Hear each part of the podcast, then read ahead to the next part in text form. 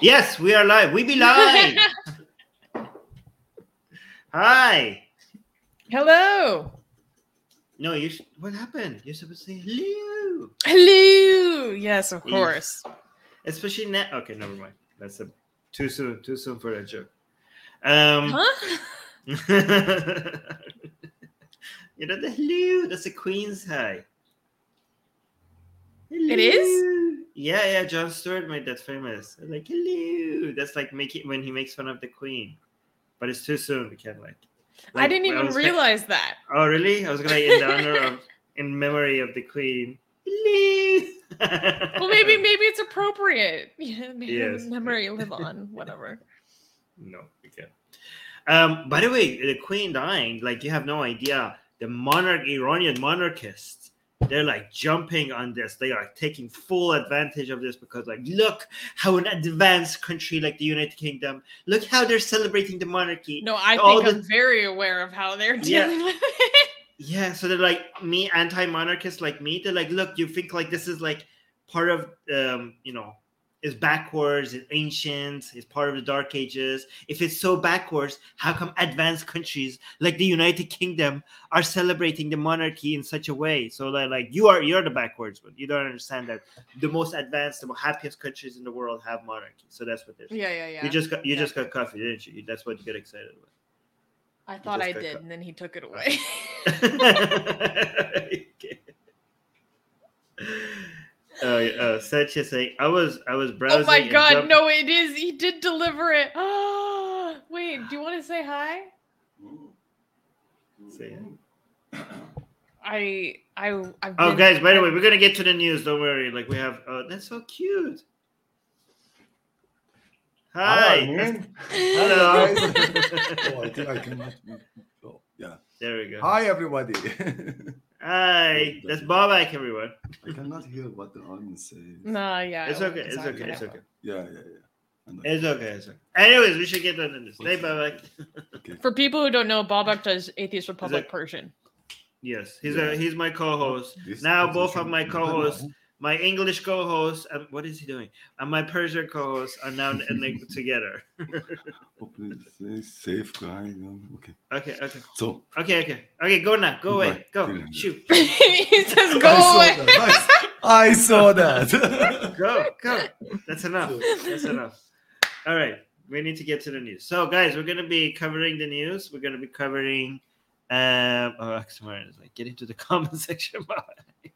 All right, uh, we're going to be covering um, news on atheism, secularism, religion, mostly religion. Susie, how is it? Susie, you said you're going to not be distracted by Babak today once we get into the news. Now you're constantly distracted. All right, are we gonna are we gonna do the news? Yes. Yeah. All right. How is the news today? Is it going to be tragic? Is it going to be funny? Is it ridiculous? Is it wholesome, heartwarming, or in between? Hmm. mix of all of them. So there's a fair amount of stuff that is just like outrageous. Mhm. Okay. Some stuff that's not the worst. Um and then some stuff that is I I always think it's good news when there's Islamic stuff that is so ridiculous that we get to dunk on it and just highlight how ridiculous this stuff is. So I actually think that's good news, even though technically what they're doing is bad. You know what I mean? Um, Yes. So uh, stuff like that. Okay, good. So nothing like too tragic today. We we we can clap most of the time. Most of the time, we have two that are legit tragic. Okay, two only two out of ten. All right. Can we clap for the first one? Yes, we can. Yes. Okay. First. This is news. hilarious. I can't Nice. get over this first news, guys. I have so much to say. Okay, wait, let me I have my screen set up differently. Okay, let me get into it. Okay. First news. Survey finds that American Muslims are more Islamophobic than most religious groups. Wow. What does that even mean, though? Okay. The American Muslim Poll 2022, a politics and pandemic status report by the Institute for Social Policy and Understanding, or ISPU for short, has found that American Muslims are more quote unquote Islamophobic than most religious groups, or at least the religious groups that they surveyed. Um, ranking third overall Uh, ahead, uh, they they ranked ahead of Jews, Protestants, unaffiliated, meaning atheists like us, and the general public. Using the quote unquote Islamophobia index, um, a measurement, which is a measurement of a group's endorsement of anti Muslim stereotypes, the ISPU graded Muslims at a 26 out of 100 in the index, behind Catholics, who are at 28, and white evangelicals, who are ranked the most Islamophobic at 30 out of 100. Um, Irul, So they rank two. Well, the only two. The No, no, only, three. Oh, three. They were okay. So third. Okay, there were third out of how many? Sorry, out of how many? groups? um, let me see. There was Jews, Protestants, unaffiliated, general public, Muslims themselves, Catholics, and evangelicals. that, Atheists? Seven. atheist, atheist, Atheists are unaffiliated. unaffiliated. Okay. okay. Yeah. How do So- we rank? Well, no, we're, we're gonna get into it. Okay. Okay. Um, Erum Ikar- Ikramullah, a co-author of the report, explained that minority groups, quote, can internalize negative stereotypes about their community. Abed Sure. Ayoub, uh, the legal and policy director of the Arab American Anti-Discrimination Committee, sees the rise of Christian nationalism and white supremacy as the primary influence on how American Muslims view their group and urged his fellow Muslims to discuss differences within their beliefs before, quote, right wing media spaces fill that void. Okay. Hmm. So, this is this. Is, wait, wait, wait, wait, wait. I want to think. I, I think that there are other explanations, but th- this is just like blame everything on the white man situation, isn't it? This is like this Okay. cannot be. They legitimately- Internal, oh yeah. they Okay, okay. legitimately did blame this on white Muslims. Okay, so they have they they can't explain. This is like the God of the Gap situation. This is the white man of the gaps, right? Okay. So but yeah. In in the show notes you'll see that i put two things that we can look at. So the first one is just the general overview of how each group ranked. And then the second thing to show is actually the breakdown of races within muslims. And if you look at that second page um, you'll see that white Muslims, according to their measurements, do legitimately rank much higher in the Islamophobia index than Arab Muslims, Black Muslims, etc., etc. Right. I have I have some theories on this or hypotheses. Okay. I think there are multiple. So they went they went just like, oh, it must be the right leaning bigots. Okay. And it might be. Okay. It might be. But they haven't exhausted all the possibilities. It's amazing that they from all the possibilities because the study doesn't show the reason. Okay. But they have to just like uh, go like they're go in like focus on that one explanation because it's just the easiest way out. It's just the easiest way out to uh, blame everything on like right leaning um, Western bigots, right? There is Um, I d- so much about this report that is so politically inconvenient. it's No, actually really. crazy. oh, it's it's crazy. Right. So one explanation might be um, Muslims having issues with different sects of Muslims. You know what I mean? Because like you being part of the sect of Islam that you are, if you if somebody asks you about general Muslims as a whole, when you really when you think about general Muslims as a whole, you're gonna think about all the other sects of Muslims and you go like, yeah, all those mofos, right? Like I don't like them, right? And but that's like not the most convincing uh, theory I have. I think it also might be, and this is just a guess, I have no idea if this is true. American Muslims, when you tell them what do you think about Muslims, they're thinking about immigrant Muslims. Okay? When you go to an American Muslim and think, oh, what do you think about Muslim? They what comes to their minds are outsider Muslims. And they're scared and they don't like them, right? They don't like them. And in fact, a lot of them are interested in providing barriers for them not to come to America, uh, not just because they're were like, them. I came to America to get away from that. yeah, they're like, we. There's a reason why we left that world behind. but it's it's Could it really be like that though?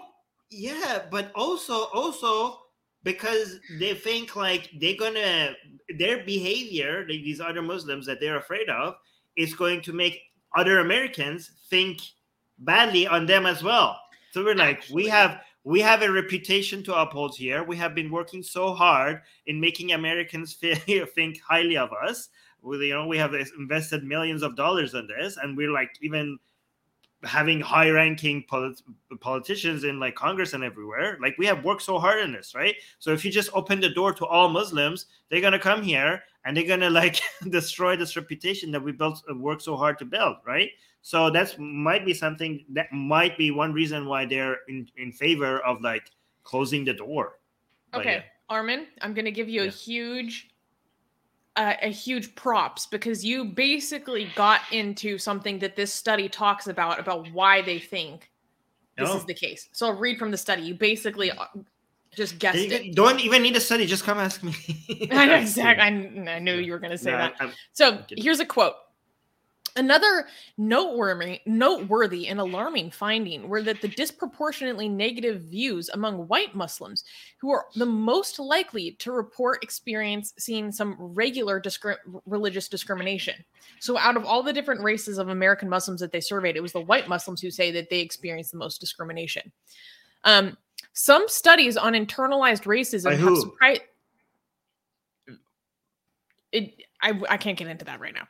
Um, some studies on internalized racism have surprisingly found that endorsing negative stereotypes about one's own group is associated with a higher locus of control. So, what that means for those who don't speak psychology terms is basically that when you face a form of discrimination, if you endorse some of those discriminatory ideas, it's a way that you gain a more of sense of control because you're basically separating yourself from the group. So they say this suggests that internalized prejudice may actually be a defense mechanism against the trauma of bigotry at the hands of the dominant group by agreeing with those in power, but believing that one has the choice, aka that's how Mm. you're establishing control, to not be like those tropes, to not be Mm. like the stereotypes. You're and like, then, yeah. so- oh, this is like the this is like um what is it called? Token black person or token trans person. You know, like if you okay. So Kind to be fair, to kind of like when you come on, like you know what, right leaning bigots, you're right about trans people. Okay, most of them are the way that you're saying they are, but not me. I'm the special one. Please let me in. Like kind of like that. Like I'm I'm like the good trans person. Like I'm the, I'm not like those other black people. Like please, you know, yeah. So it might be, it might be, yeah. Okay, that's interesting. Okay, go on. Oh my gosh. So, anyway, so it says more research is needed to fully understand the why and how of internalized Islamophobia. Hmm. This concept of internalized Islamophobia doesn't seem entirely consistent to me. like, oh yeah, yeah. What does that even mean, though? Islamophobia. Like, how are they defining it here? Because don't like basically, what they mean is anti Muslim What bigotry? sentiments. Why is And it calling it? This is. Yeah. Oh, anyways, But there is so much we need to get into. This is crazy. So I was diving into it. First of all, we we need to understand the Islamophobia index, as they call it. So the Islamophobia index is measured in terms of how much the person surveyed agrees with five statements. So I will give you the five statements, and then they are measured individually per statement. Mo- Okay. One, most Muslims living in the United States are more prone to violence than others. Two, most Muslims living in the United States discriminate against women. And then I'm just going to cut out the United States because it's like very. Wait, repetitive. most Muslims discriminate against women? These are the statements, and then they measure how much the Mhm. person being surveyed agrees or disagrees. And Okay. that's how they measure the Islamophobia. Does it have does it have an I don't know option or no? Um, not that I'm aware of. You can just it's it's a scale of how much you agree or disagree. So, most Muslims are hostile to the United States. Most Muslims are less civilized than other people. Most Muslims are partially responsible for acts of violence carried out by other Muslims. What's So last one? the- Read. Read the last one again. The last one is basically collective guilt. Most Muslims Mm. are partially responsible for acts of violence carried out by other Muslims. You want you want to answer these? You want me and you to answer this here on air, or should we Oh. do that? Yeah. So you read the first one. Let's me Well, I would. I would disagree with basically all of these. Me too. because especially Okay. because the the impetus is on the word most Yeah, most. I would say more than other people on average. Okay. But the question is not like compared to average, is it higher? The question is Mhm. most. And if it's asking most, Exactly. my answer would be no to all five. But if the question would, would be relative to average, are they higher? My answer would have been probably yes to all five. It depends. But it doesn't. Yeah. Wait, to all five. Let me look at it. Most violent discriminating against. Yeah, relative to average, they they score less, but not most of them. So Yeah. so yeah, Okay. we will. Me and you will be uh, get zero out of five Islamophobic. Then that's weird. Honestly, yeah, we, we- would rank lower than most American Muslims then. Yeah, yeah. We, me, basically, what this says is that me and Susanna think better ha- than of Mus- American Muslims than American Muslims, and they then they tell me and Susanna that we're Islamophobic. Next time, and uh, next time, an American Muslim tell calls us Islamophobic. Tell them that we actually think high, higher of them than they do. yeah. There you go.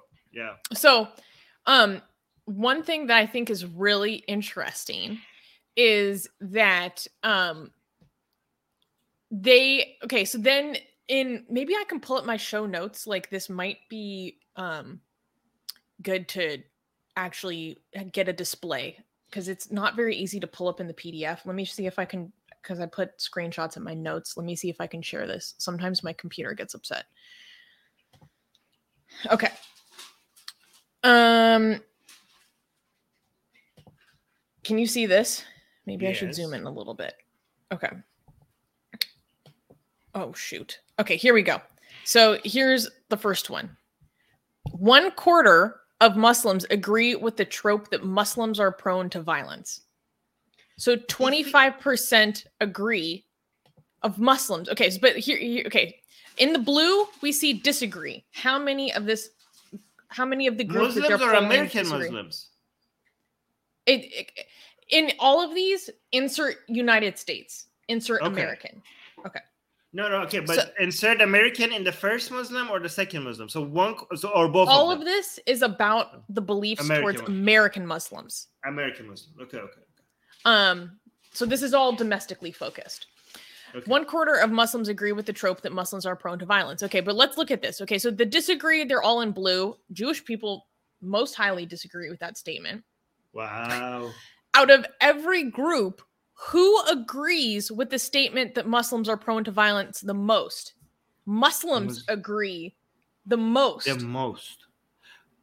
Wait, maybe they don't think that's a negative. maybe like, like, maybe they're like, hell yeah, yes we are. You I don't do think it." so. It's hilarious. No, and then here's the thing that is so important. So on all of these five questions that are make up the Islamophobia index, they also look at who was born into the Muslim background, born into the Muslim faith, and who converted. In every single one of these factors, because I thought, oh, okay, well, it's all these white Muslims that are driving. Apparently, according to the authors, it's all the white Muslims to blame for this. Mhm. Here's the difference, though. I thought that they would be referring to converts. No. On every single one of these measures, it is people who are born Muslim, quote unquote, who are more likely to agree with these statements than the people who are converts. The people who are converts are substantially less likely to Okay, agree okay. with the stereotypes. Maybe, maybe. Okay, here's another theory. Okay, maybe like I've seen, but because they're part of the community. Okay, so they've seen a lot of darkness. they're like, let me tell you, I've seen some. This was my point. I was Yes. like, what if there is just growing awareness of more Yes. internal issues within the community? Yeah, they just know they're just too close. They're too close to the problem to deny it. Maybe. But here's the But thing. What even, so but here's the thing. Even even if even if that's their perception, their perception is not accurate. Okay, like because maybe they see a lot of dark stuff, so they have a perception that there's a lot of problems there. But the question is, most of them are most Muslims prone to violence, and most of them aren't. To be honest, okay, like most of them are not even most like most of them would faint if they see blood. like I'm serious. Like not well. I mean I'm exaggerating, but I just don't think like like maybe they've seen some things that makes them think like, okay, our community has ser- serious problems with violence, okay, but their their personal experiences does not represent the vast majority of the community. Like for that, you only need to refer to polls and stuff like that. Yeah. Yeah. I mean, to be fair, American Muslims are, you know, for you to get most Muslims being prone to to even agree with violence, not prone to violence, just agree with violence, you have to go into I don't know, like Pakistan or Egypt, you know, or Palestine. You know, you, you don't get that from American Muslims. And even when you go to Egypt or uh, Pakistan, you don't get people that do violence themselves mostly. You got you get people that will sign off to you like, yes, I don't know, kill kill a They'll Palestine. endorse But- it. yeah, I'll, I won't do it myself, but I'll endorse somebody else doing it. Like even then, that's what you get. So American Muslims, no, you don't get that. Like yeah. Yeah. Okay. This report is so disingenuous too. Okay, so also it, I thought this was so interesting. Muslims born into the faith are more likely than those not born into the faith to agree that Muslims are misogynistic. Wow, amazing. Almost a quarter of those who are born into it agree. This must be based on personal experience. And then this this is where the report gets so disingenuous. I hated this. Look at the title of this figure. Muslims as likely as Catholics and white evangelicals to agree that Muslims are hostile to the United States. Look at this figure though. Okay, again, we're looking at orange. Orange for agree. Catholic, okay, 11%, white evangelical 12%. As likely, no, they're not They- as likely. They are the most likely at 19%. Well, what's the misleading title then? Because What It- the hell? It, you- yeah, as likely. No, they're more the most likely. What are you talking about? It's so disingenuous. what? I don't understand. Why? Why would they show the graph? Are we missing something here? Maybe we're missing something here. Why would they show the graph that shows something else and have a title that is saying something different? Okay, I mean, technically, in some ways, they are as likely because not only are they as likely to be as uh, to to agree with this statement, but actually more likely. So technically, Really? as likely is still true. See what I mean? No. Because if But- it's as likely, that means that we're reaching no, they're equaling their baseline. But in reality, it's actually above that baseline. But technically, it still met and exceeded that baseline. So as likely is technically true. But I hmm. was like, are you kidding me? Yeah, that's weird. This is why I go read these guys when I They should have. bring They should have. reports to you. Thank you, Susanna. Yeah, but, but guys, give a like because Susanna just don't, doesn't read the title. She goes into the like. If this was another news show, for example, it was a news show that was just with me, I would just be like, read the title and the summary. I'm like, oh my god, amazing. But Susanna actually goes and opens the study. Okay, so please like th- say thank you, Susanna, in the live chat or, or something. Okay, guys, acknowledge this is like this is really good. Hey, Harry Sultan is here with a comment. Look at Uh, out of every group, Jewish people are the most likely to disagree with the statement that Muslims are less civilized. Out of every group, who is the most likely to agree that Muslims are less civilized? Muslims Muslims. Okay, see the other ones. The other by ones I- multiples. by multiples. Yeah, that's like huge difference. A huge difference. Okay, but here's the thing. I was thinking that maybe with the misogyny and the violence, there are some of these Muslims that are saying less. We are more likely, and that's a good thing. You know what I mean? Because, like for example, with the American anti being anti-American or something like that, they were like, "Yeah, of course we're anti-American, and why shouldn't we be?" Like at least a few percentage of them. But I would like, is that what's explaining it? But no, not this one. Like who Mhm. Muslims wouldn't be like, oh yeah, they were less civilized, and you were proud of it. Like who's proud of being less civilized? Okay, they're not proud of that. So this is weird. So they are actually against their own community in that way. Harry Sultan is read. You want to read respond to Harry Sultan in the chat? Hi, Horace. Horace is saying, aren't they trying to say that just like Christians and Catholics, Muslims also think? But No, it says as likely. Yeah, technically, yes, but the phrasing of as likely makes it seem like it's on par. It's hiding the fact that it actually exceeds. Yeah. Um, Doorknob oh, Head is Doorknob saying Head thank you. Suzanne. Well, thank you, Doorknob Head. Okay, let's see what else I pulled out of here as a note that I wanted to dive into. Oh yeah, out of every group, in terms of who agrees with Muslim collective guilt the most, Muslims agree with Muslim collective guilt the most. Why? And is again, weird. It is not converts who are driving these results. It is people born into the Muslim faith, the Muslim background, who Mm. agree with this the most. Read the title for people. Some people don't know Oh. what you mean by collective guilt. Okay, so the title of this figure says Muslims most likely to agree that Muslims are partially responsible for acts of violence carried out by others. Why would they be? basic- Res- okay, they agree with Harry Sultan. They disagree with me. Why would they? Be, why would you be responsible for stuff that you didn't do? Like, and they call That's us Islamophobic.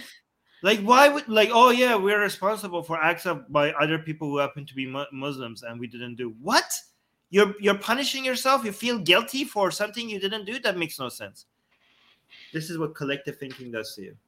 Well, I mean, maybe okay, this is not me endorsing or excusing anything. This is just me completely speculating. Maybe there are situations in which people observe attitudes that are harmful within their own community and the ways in which other community members and stakeholders don't step up and shut that down.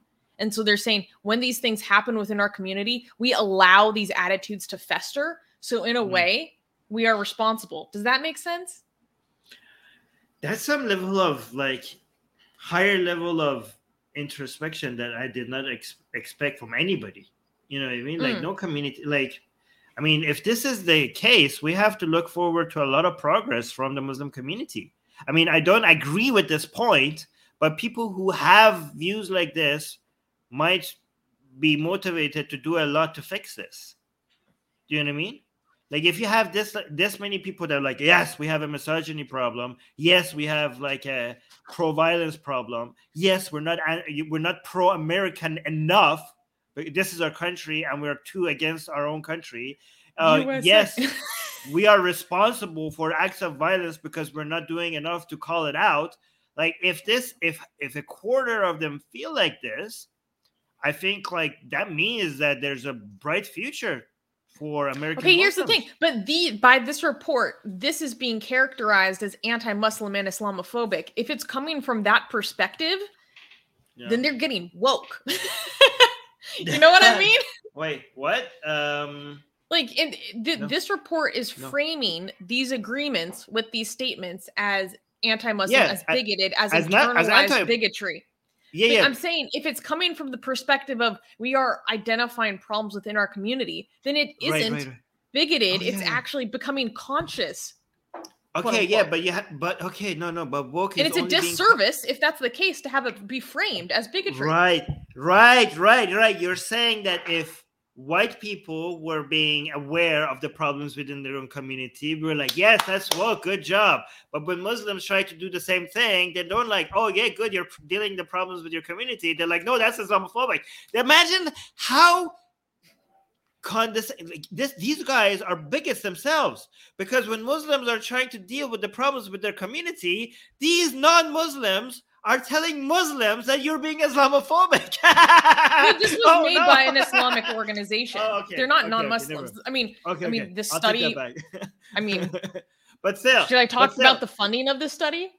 oh but yeah how is it islamic organization when it's funded by soros you told me it was funded by soros how is this islamic The organization Yeah. itself is oh is it? explicitly like for the purposes of implementing and creating policies in regards to the Muslim population in America.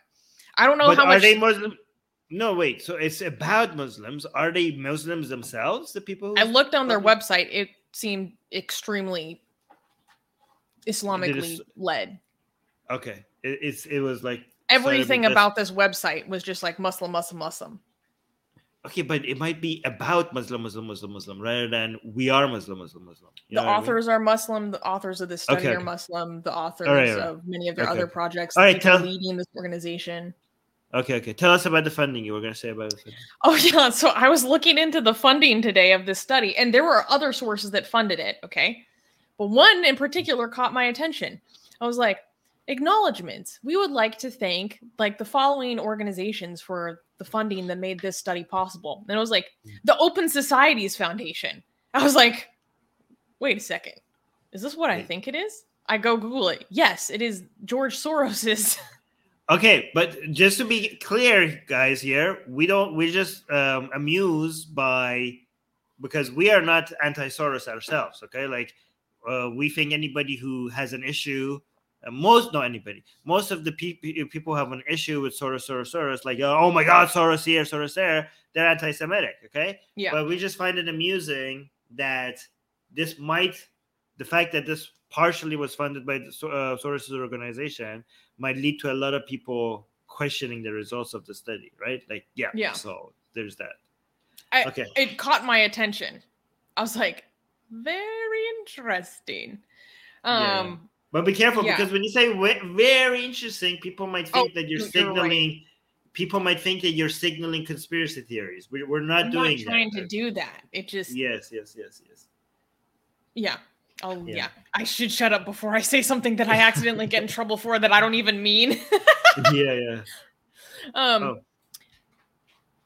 Harris Sultan is saying when we have our individualistic hat on, then we shouldn't feel bad for being part of a group committing atrocities. But when we have a group hat on, it's okay to blame groups holistically because when we are def- dealing with groups, we're dealing with likeliness and unlikeliness. Quote, this group is 10 times more likely to commit an act of violence if challenged on his religious belief. So yeah, you're making you're making the distinction between how we treat individuals versus how we discuss groups on average. Yeah, but uh, but when you are talking about groups, every time uh, you cannot come up with blame because anytime we talk about blame, blame only makes sense within the context of you talking about individuals. All right, so we can discuss groups, but you cannot blame groups. We can only blame individuals individually. Okay. Yeah. Okay, so when because this report no, actually I should pull up this quote because it made me so pissed. Okay, here's a quote from someone who was writing about this article or responding to this study. Mustafa Bayoumi, a professor of English at Brooklyn College City University of New York, suggested that it's a crisis of whiteness that has affected white Muslims too. Quote, with the whole community being driven by conservative politics centered on whiteness, it's naive to think that white Muslims would not be susceptible to that same ideology.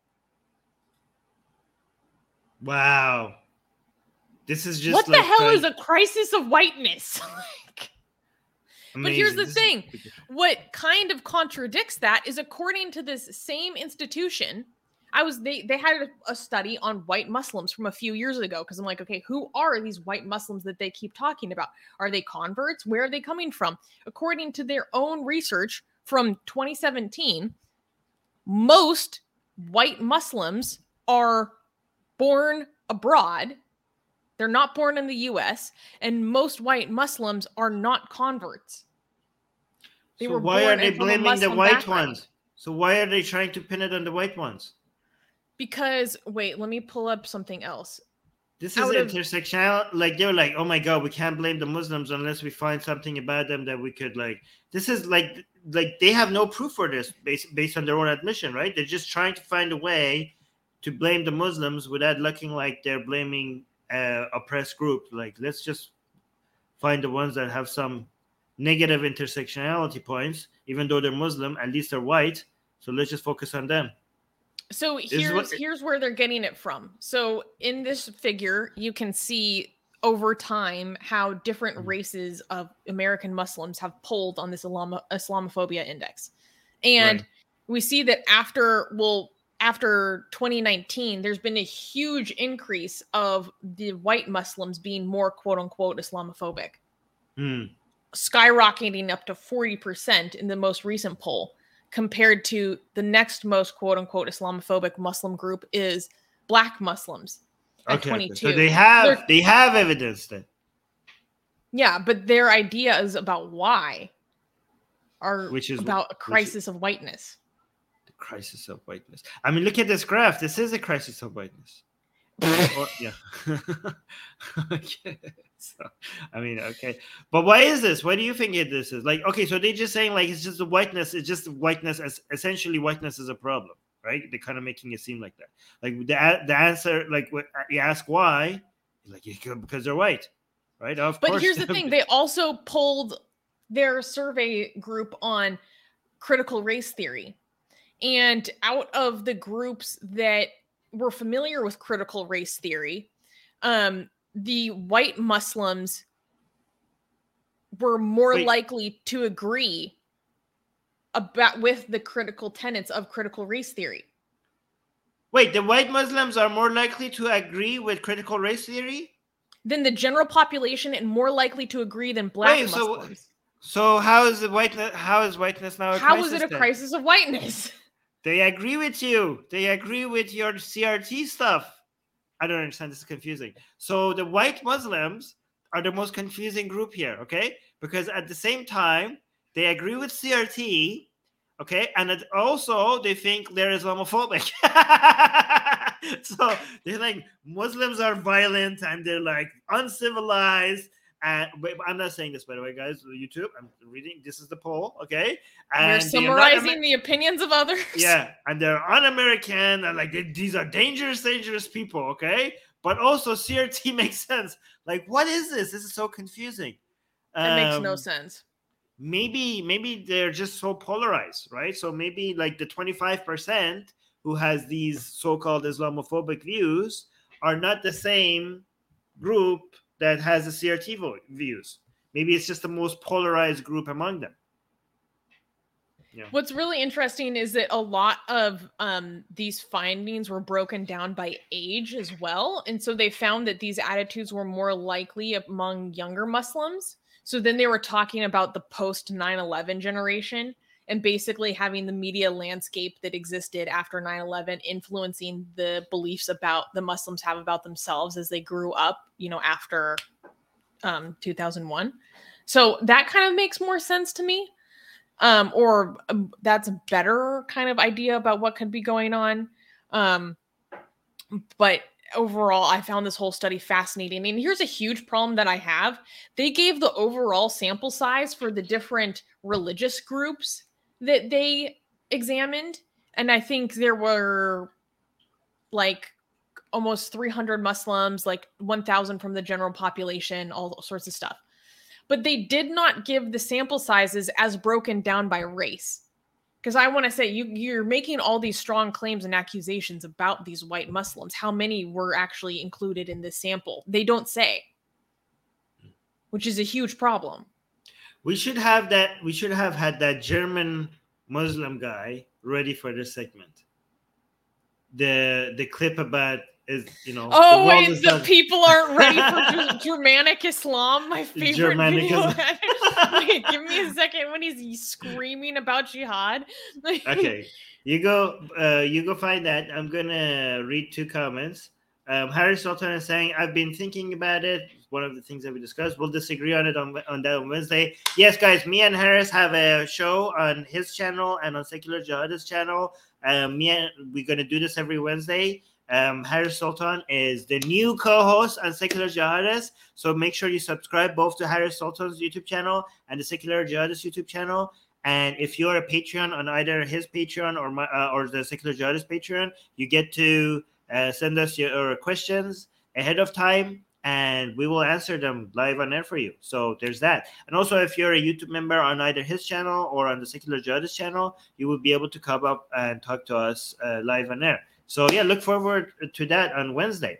Uh, i'm so there's- excited that you guys are going to be working on that together now okay wait i have it Okay. let's go. so for those who um are not watching you're only listening the the caption or the title of this video is the world is not ready for germanic islam this is my Yeah. favorite Menschen bringen. Wir müssen die Dawa in jedes Haus bringen. Wir müssen die Dawa überall hinbringen. Wir können keine Blockhütte im Wald bauen, wo wir Dawa draufschreiben und dann warten, bis irgendeiner sich verläuft. Oh God. Why is that so scary? Why is that so scary? I didn't know Islam in German in German language. It would be so scary. oh my, oh my gosh this oh is oh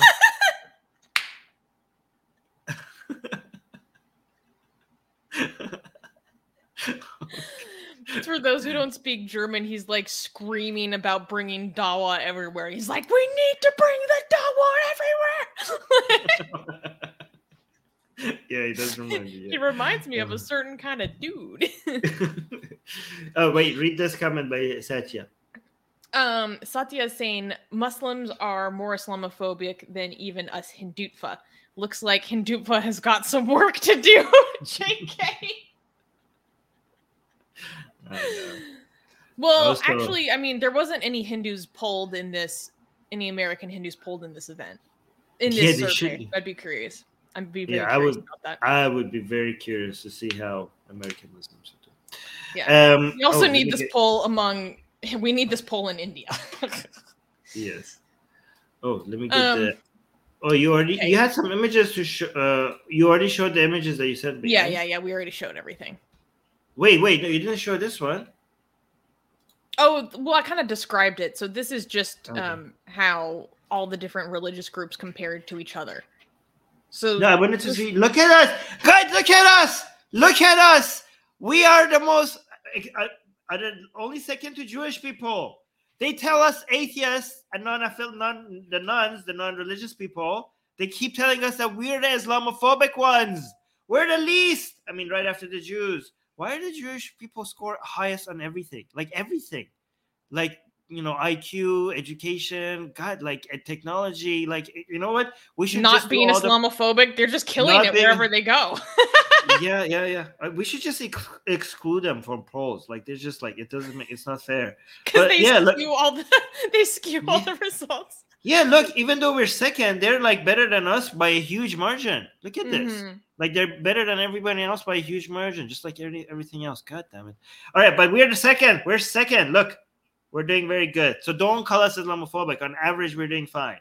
By the way, Yeah. when I do collectivist jokes, I don't actually mean it. Okay, like I don't. When I'm like, oh, look at us, we're doing so well. Okay, when every time I'm doing a collectivist judgment on something, it's a joke. It's, it's a joke. Yeah. I don't thinking. Oh, I don't think in groups. is um asking me for this study. Horace, please uh send me a message on WhatsApp and I'll send it to you. I have the full PDF of the actual report itself as well. So I will save you some time and research.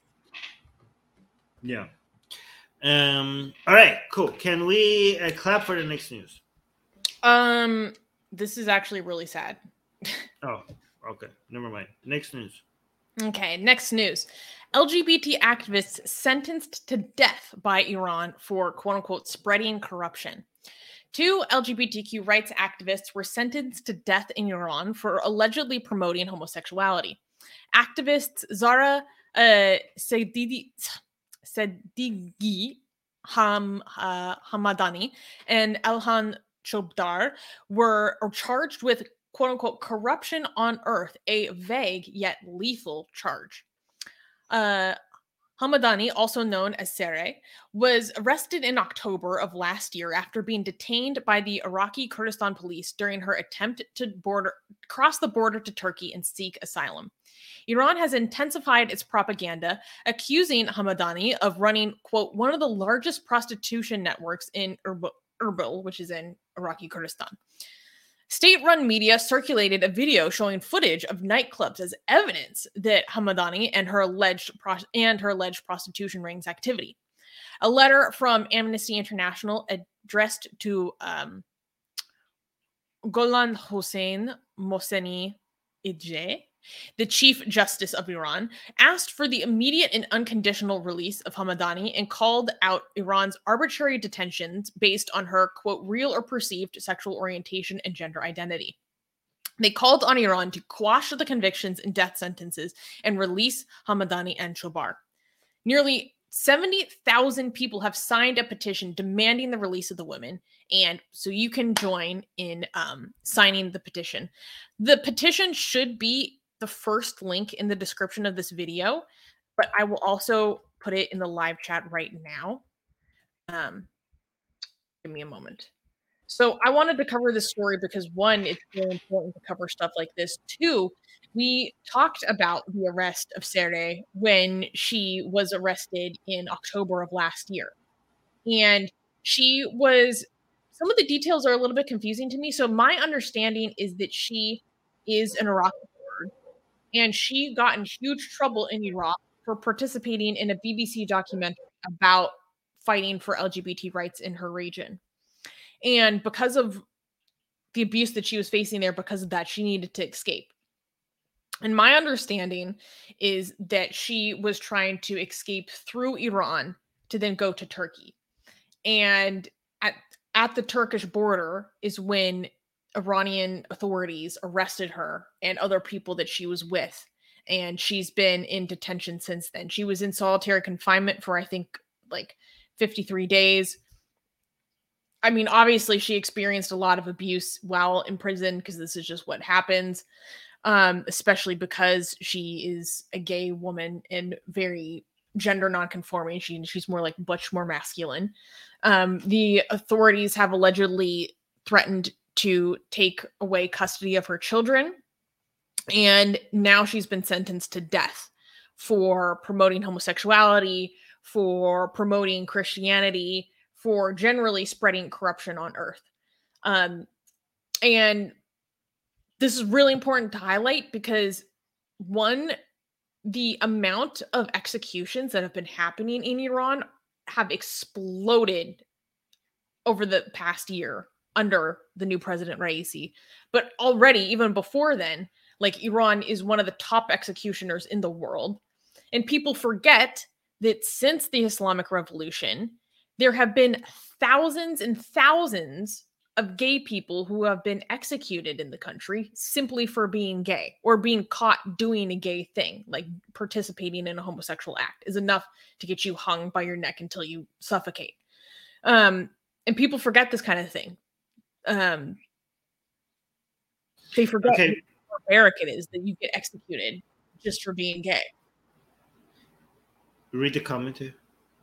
He is saying she was arrested by the Kurds.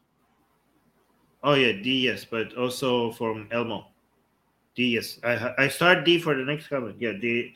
Uh, is that true? She was arrested by the courts. So I believe I with this arrest, I believe she was arrested by Iranian authorities, but she had been previously ar- been arrested by Kurdish authorities, Iraqi Kurdish authorities due to her previous activism and that's why she was trying to escape. Oh. I could be Okay. wrong. Sometimes the details are conflicting on the different reports that I read, but that's what I understand. But I'm open to Okay, being so- So Elma is saying corruption on earth is the most uh, grandiose, surreal charge I've ever heard. This is a famous uh, thing you could get a charge for in Iran, and it refers to a Quranic verse. Okay, um, the thing is that in Iran, you cannot get executed for being a homosexual. Um, you you have to get charged for something else, right? Like, for example, other homosexuals that were charged were either rightfully or just wrongfully accused also of rape um, or uh, child mm, abuse um, or this corruption on earth. Okay. And again, sometimes they were just gay um, and they added something on top of it, but sometimes it was also true. Like they, for example, raped um, kids and stuff, and they were executed for that, right? But not But there's no like just being gay in Iran doesn't get you execution. In fact, you could go around and say like I'm gay, I'm gay, I'm gay, and nobody can, you know, the government can't do anything to you uh, because it's not illegal, right? Um, so she probably that the again I don't know if it's true, but the pro- the issue that she has is that she got too famous, right? Uh, and she became very high profile, and she's gay. So the accusation to the Iranian government is that they have nothing on her other than her being gay. Like what she has is not enough to execute her. So just they're just like adding a whole bunch of stuff that they have no evidence for. Like in the court, they didn't provide any evidence or any claim, anything to back up the fact that she's to to prove the corruption on earth. Like she has to be promoting degeneracy on a on a mass scale, right? Which is And why they had- accused her of running a human prostitution ring.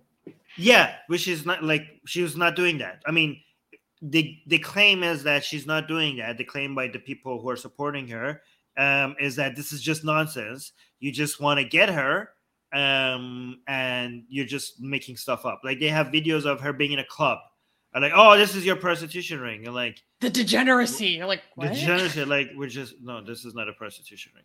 Um, I mean, it's easy. A lot of people think like um, a lot of people on that side of the, the religious mindset think that anybody with this kind of lifestyle, um, obviously is doing a whole bunch of other disgusting things in their mind, right? So it's just easy for them to believe.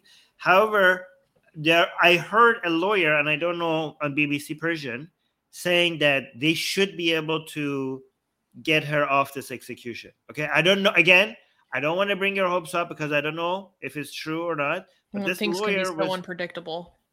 yeah, but the lawyer makes it seem like they are not as unpredictable as we think. Like he's saying that this is just a baseless claim, and given given that the court doesn't have anything, because a lot of people, again, I know it's kangaroo court and Iranian um, justice system is not as good as most of the world, but there is some.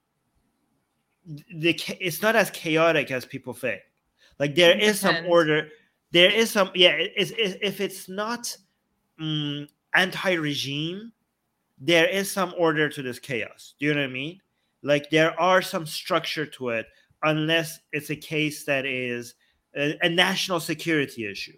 You know what I mean? Like people who are anti-regime. Um, in, in that case, then you could, you know, justice is out of the window, right? They will just like frame you for whatever they want, right? But things that are not about national security, there are hope for the people. Like if you get on death row, there's a good chance to get you off, unless they they have deemed that she's a national security threat. Like maybe because of the documentary and stuff and the heavy propaganda against Iranian regime and stuff, they have like they have mm, they say like okay this is beyond just degeneracy and we just have to get rid of her in that case she's completely screwed okay uh, in that case your petition is very much required you know the signing the petition is very much required uh, did you Yeah, so yeah I So put a link link. to the petition in the live chat. It should also be the top Nope. um it should be the top link in this video description wherever you're watching this. Um and in it you can learn more about what happened to Sarah and also Elham.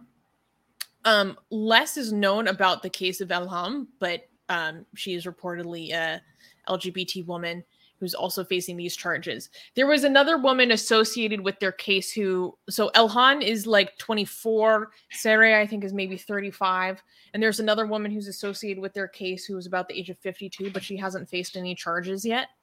Um and I also want to highlight the fact that if you are in Germany, um today in Cologne from 4 to 5, so that's in a few hours from now. Um they're doing a protest in Cologne city center to demand the stop or stay of the execution of these two women. And you can go join Maryam Namazie, Mina Ahadi, and Rana Ahmad at this protest. Um, so I wanted to highlight that. If you're in Germany, you still have the oppor- Cologne, you still have the opportunity to go participate in that, which I think is awesome. Um, and uh, I also wanted to highlight the work of uh, Seshrang for if you want to follow their work on Instagram, just Google Six Rang Iran. And this is one of the best LGBT Iranian organizations, and they put out a lot of good information. And an update is that there are some reports that Sarah has, um, how do I say this for YouTube, attempted to take her own life since hit with this sentence no according to their sources as well. And they seem to be the most in touch with these two individuals. Um, so yeah, it says the news of Sarah's um, attempted self-deletion has been circulating across social media. According to Seshrang's sources, Sarah was transferred to hospital two days ago and has since returned to the women's general ward in um, Rumi, Rumie Central Prison. The same sources have confirmed that she is recovering. This unfortunate and heart wrenching event shows how difficult the death sentences have been for Sarah and Elham. It is imminent that we continue our efforts to free them. So, this is a story that is evolving very quickly and it is actually very dire. Um, Armin, do you have any general takeaways about kind of, I don't know, the the noteworthiness of this in terms of the broader issues that gay people face in Iran? Um, I, I want to mention that um, a lot of uh, some of you might think that these petitions have no influence, but we have seen that the more um, international attention a case gets, the more likely it is for these people to again it's not bulletproof but it gives them a higher chance of surviving it. You know you're not getting executed. So and a high uh, petition uh, petition that gets a lot big number of sig- signatures that does get the attention of other media outlets right so Mhm. you're if you get if you manage to get a, a lot of signature on this more people might cover it and more people covering it means more international attention and more international attention will put pressure on the iranian government to not go with the execution so it, it, it does have an influence Exactly. they do yeah, Yeah. so again it's again even if it's like a five percent chance uh, it's still worth it and i saw a lot of people in the uh, live chat saying that they signed it so thank you so much Also, I just want- yeah.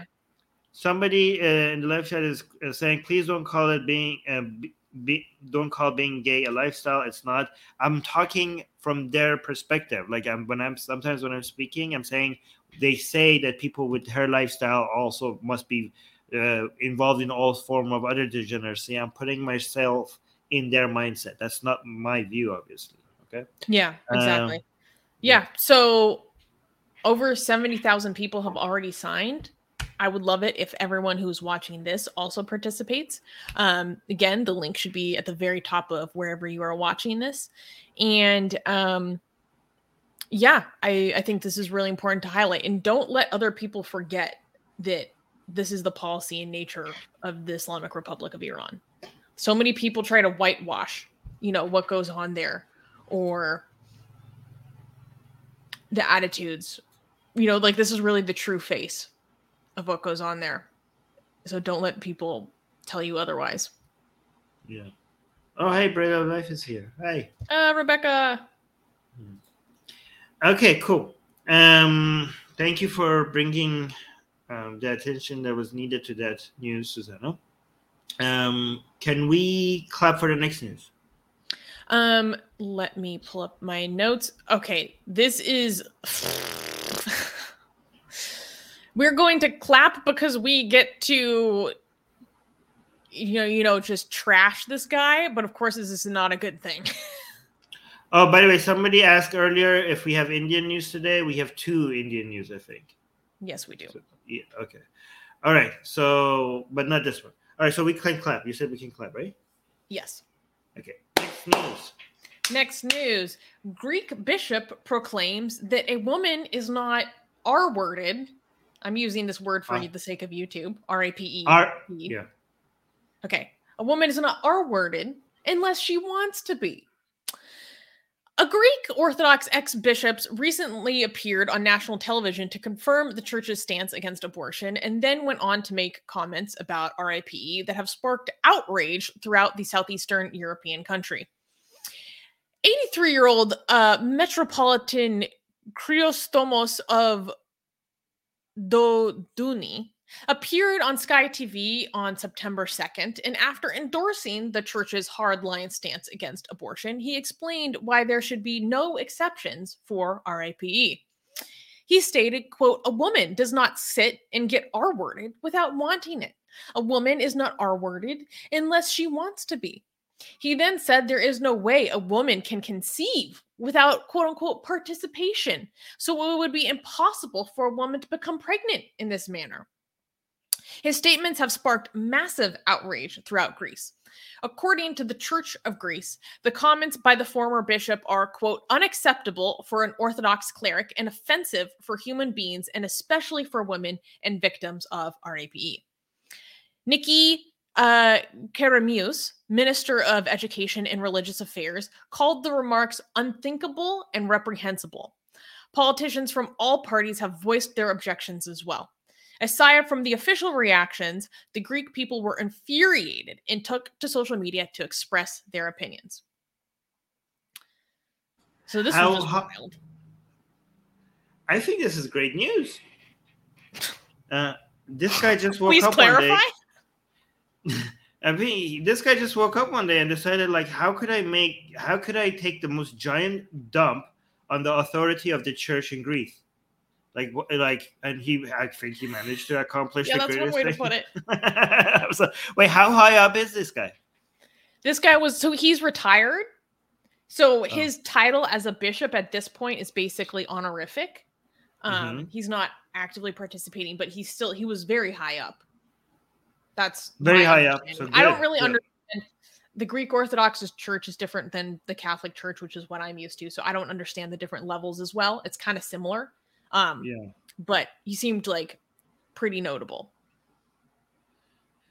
It's amazing how the definition that he like it, it's basically the, exactly the opposite. Like is co- is comedic.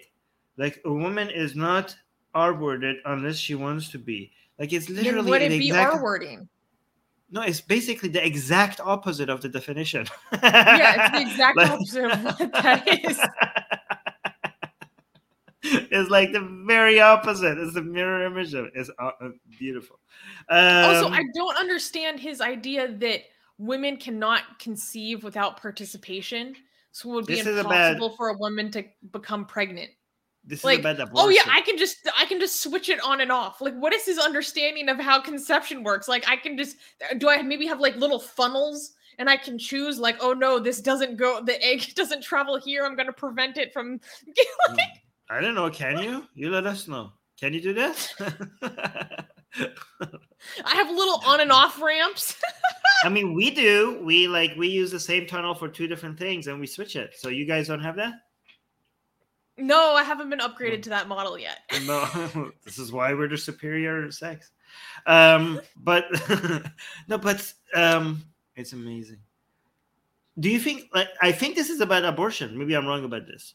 Like, this I all think like. started because he was talking about abortion. Yeah. oh yeah. Okay. Wait. Did you say? This is his read that? justification of why Oh yeah, you there should be no exception for RAPE in Yes. abortion. This is his Yeah, okay. Saying like, Yeah. "Oh, well, it's impossible for this to happen if that was the case." Okay. To so it's fair, not actually RAPE if you conceived. to be fair, okay, Oh, to be fair to him, okay, well, not to be fair to him, okay, I have been with women that told me that don't worry, if they don't come, they can't get pregnant.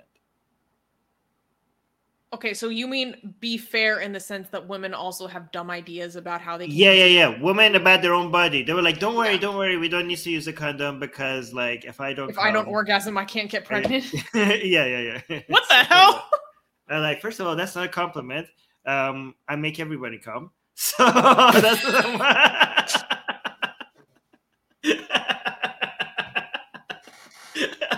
that's You're not- like, girl, that is still a concern, okay? That- yeah, yeah, yeah. So if you like, don't, don't worry. Like, I'm actually even more worried now. you have no idea what's about to happen to you.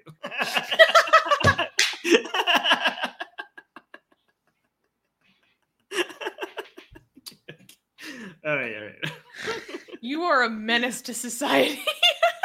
yes yes um all right this was overall like okay to be and also this is another good news okay? Because what we're seeing is the reaction is like overall condemnation right? So the uh, greece Yeah. is like not as backwards as this guy. So this is overall funny and good and a giant dump on the authority of the church in greece. Overall this is pretty good. This is Yeah. pretty good. I'm, I'm not outraged i'm actually happy. It was so funny. There were people that came forward and basically said that what he um said was basically like slanderous to the Greek Orthodox Church. Like yeah it yeah, they're like, You're slandering the church. How dare you say this? i know blah, blah." i i know you're slandering the church please continue please continue You're like, keep going. Keep going. Don't stop. Don't stop, old man. Yeah. Um. All right. Oh, we're getting to India now. so ridiculous. Anything in the I think people want- forget like the Orthodox churches are so patriarchal. Yeah. so also- patriarchal. Like the Catholic Church is actually like progressive in comparison to the Greek and Or- Russian Orthodox Church. Yeah, Yeah. Okay. I didn't know that. I didn't know they're more patriarchal. Maybe they've just been less under scrutiny. Okay. I think that's Can part we- of it. They're they're not as large. Yeah, they don't get such media like they're not on the news all the time like the Vatican is. So the Vatican is Yeah. more under pressure to get up to, to be a little bit more up to date. All right, can we? is bringing up a good point. He's saying they literally call their fathers patriarchs. Yeah, actually, that's a good point. Wait, their own their own biological fathers? No, no, no. So instead of Oh. how you call a priest father, Yeah. Like on called them- certain levels of priests or fathers within this holy scion, they're called Yeah. patriarchs. Like the Yeah. head of the Russian Orthodox Church is called Patriarch Kirill. Like Okay, that's I his thought- title. For a second there, I thought like girls call their actual fathers like, "Hey, patriarch!" like literally they call them patriarch. Okay. All right, can we clap for the next news? No. Um, oh my oh no, this is not good. Okay, we have to get into serious mode. Okay, okay. All right, next news. Okay, next news. Teen girl killed by jilted stalker. Love jihad accusations rocks India. So, uh I I'm I sorry, let me fix my pronunciation of this name. An Anit Ankita Kumari. Sorry about that, guys. My dyslexia was really giving me a hard time there. Uh, Ankita Kumari, a 16 year old Hindu girl in the Dumka district of Jharkhand, was set on fire allegedly for rejecting a Muslim man's advances. After fighting for her life in a hospital for five days, the girl succumbed to her injuries. The incident has spiraled into a communal affair, which many deem it to be a case of quote unquote love jihad. After the attack, the victim narrated her ordeal in a viral video. The accused, identified as uh, Shahrukh Hussein and his accomplice, Naeem Khan, have been arrested. An insidious video of the arrest of the murderer, where the accused can be seen casually smiling as he is handcuffed and escorted into the police vehicle, went viral. The Vishwa Hindu Parishad, or VHP, a Hindu right wing group, issued a statement demanding the death of the Muslim man by hanging. BJP leaders, um, Godda MP, uh, Nishikant Dubey, and Kupal Mishra, Mishra alleged that such is a case of love jihad could only be carried out due to the severe negligence and appeasement politics of the cu- current ruling state government. So, um, apologies for me butchering all these names. Um, let me back up and like kind of tell the broader story. So there is this girl, and there's been different reports on her age. I've seen some age reported as young as 15, some as old as 19. I think she might actually be 16. Um, she was being approached by this guy who is 23 years old, who his name is Shahrukh. Um, and Shahrukh Hussein. And he was bothering her and harassing her. And then when she rejected him, he started threatening her. And this girl went to her dad and she was like, Hey, this guy's threatening me because I rejected him. And one report I read, she said that she rejected him because he's from a different caste. I don't know. That was just one report. Um, and then the dad was like, okay, like I'm gonna go talk to his family tomorrow and we'll get this sorted out. That same night, she was sleeping in her bed, and this guy comes up to the window of her bedroom and pours gasoline like all over her. And she wakes up because she feels something like wet on her, and she starts to get up, and then he throws in a match and sets her on fire. And she comes running out of the room screaming for help, all this stuff. She gets taken to a hospital. Then they, she gets transferred to another hospital. Reportedly, she had burns on 95% of her body. And unfortunately, she died five days later. And this has exploded into th- this has received a ton of media attention in India. Um, and unfortunately, it's been heavily communalized, it's been heavily politicized because the person that did this to her is from the Muslim community. He's a Muslim and she's a Hindu. So now this is being held up as an example of love jihad. Like, this is proof of love jihad. for those you not aware, love jihad is this like right wing conspiracy theory that Muslim men in India are purposefully um, going out and uh, dis, uh, dishonestly dating Hindu girls under the guise of being Hindu. And then when they get married, it becomes revealed that actually they're Muslim. And then they have to force the Hindu woman that they just married to convert to being Muslim because, well, that's Sharia. You ha- you can't marry a polytheist. And then this is how This be clear, Susanna is theory- because I don't want this part to be clipped out or stuff like. Susanna is not claiming this is love jihad. Susanna, for now, is just claiming what other people are saying, and then after that, we're gonna talk about what we think. Okay, but this is not Susanna's words. Okay, this is like other people think. But go on. Yeah. And then so the broader thing at play here in this conspiracy theory is that this is how India's Hindu majority will be subjugated and coming a minority because then all the children that are had through these marriages will be Muslim and they're going to change the demographics and this is how they're going to take power, this kind of thing. And um so yeah, now this has become, you know, politicized and really it basically is like not even about the girl anymore.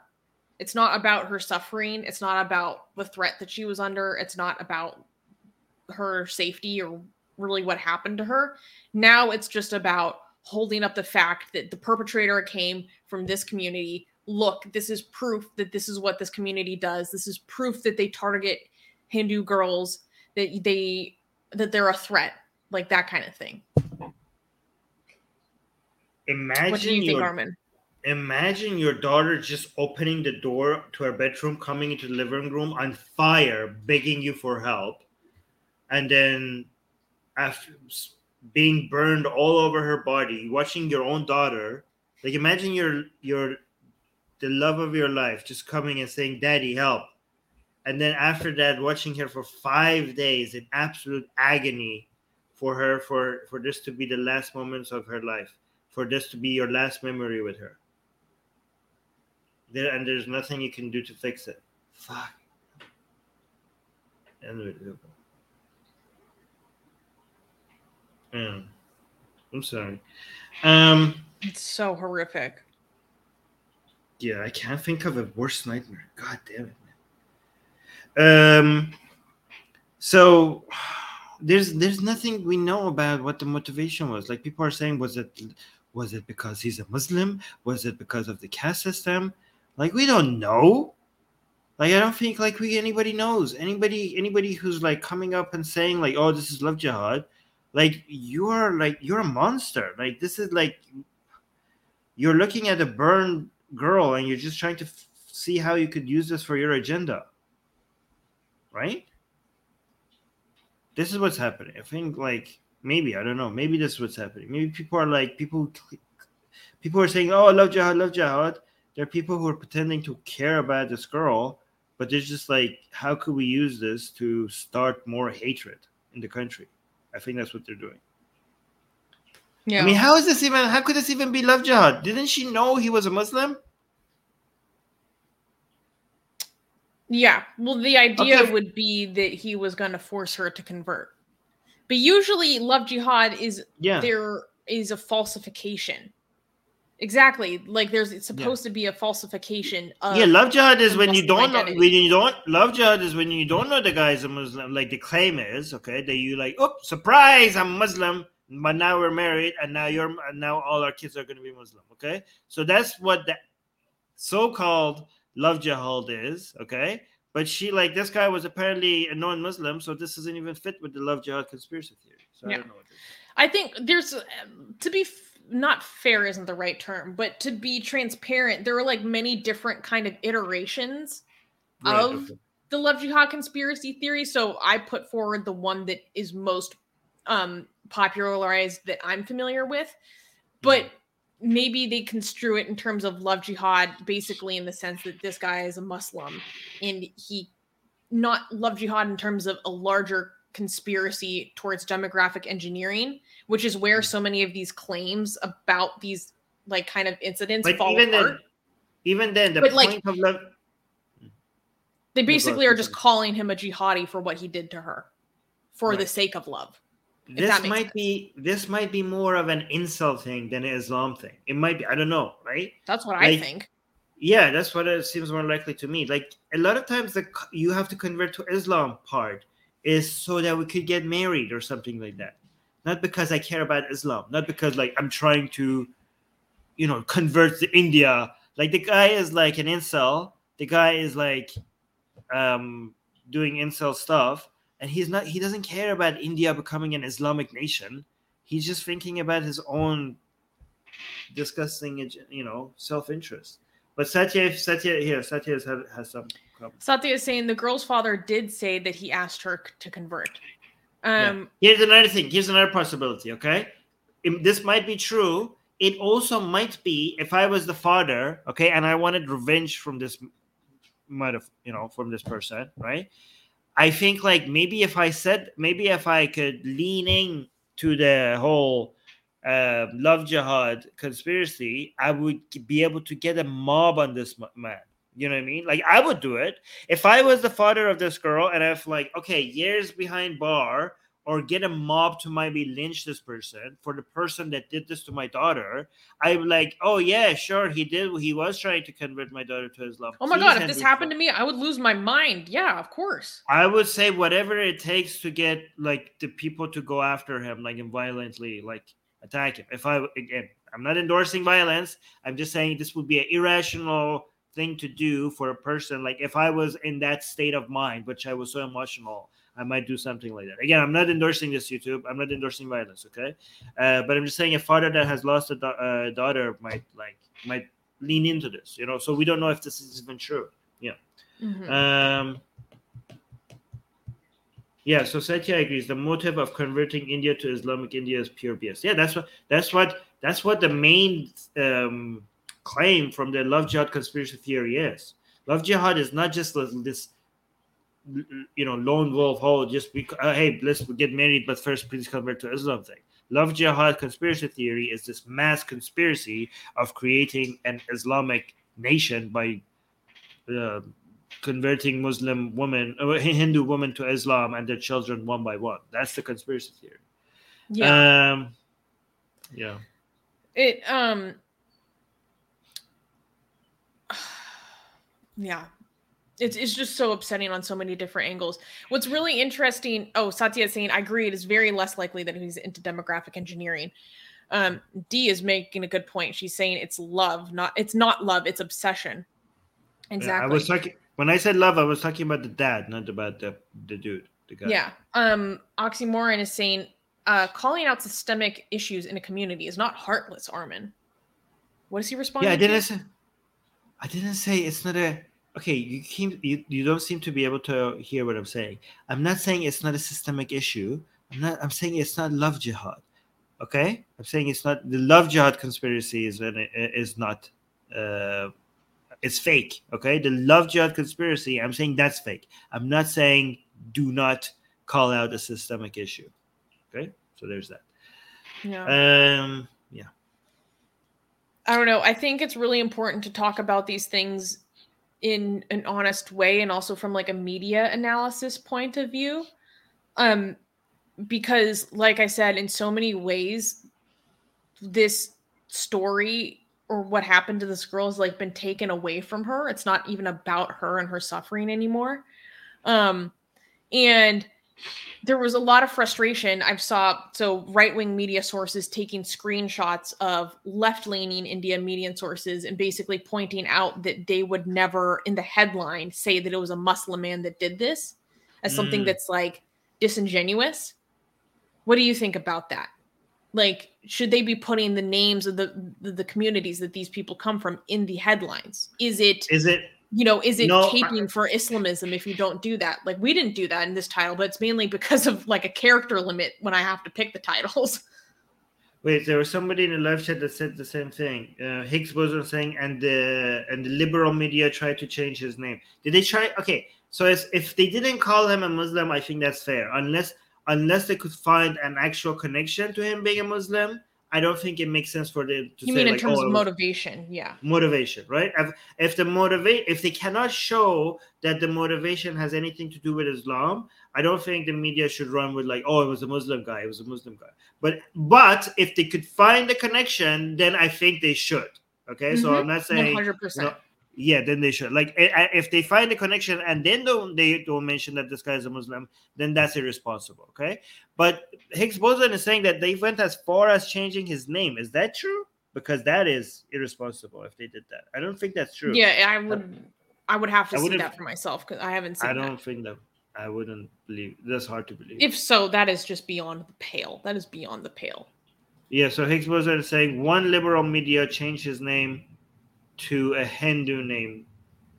Okay, that I don't know. I I cannot. I don't know if that's true. Okay, but if that's true, that is insane.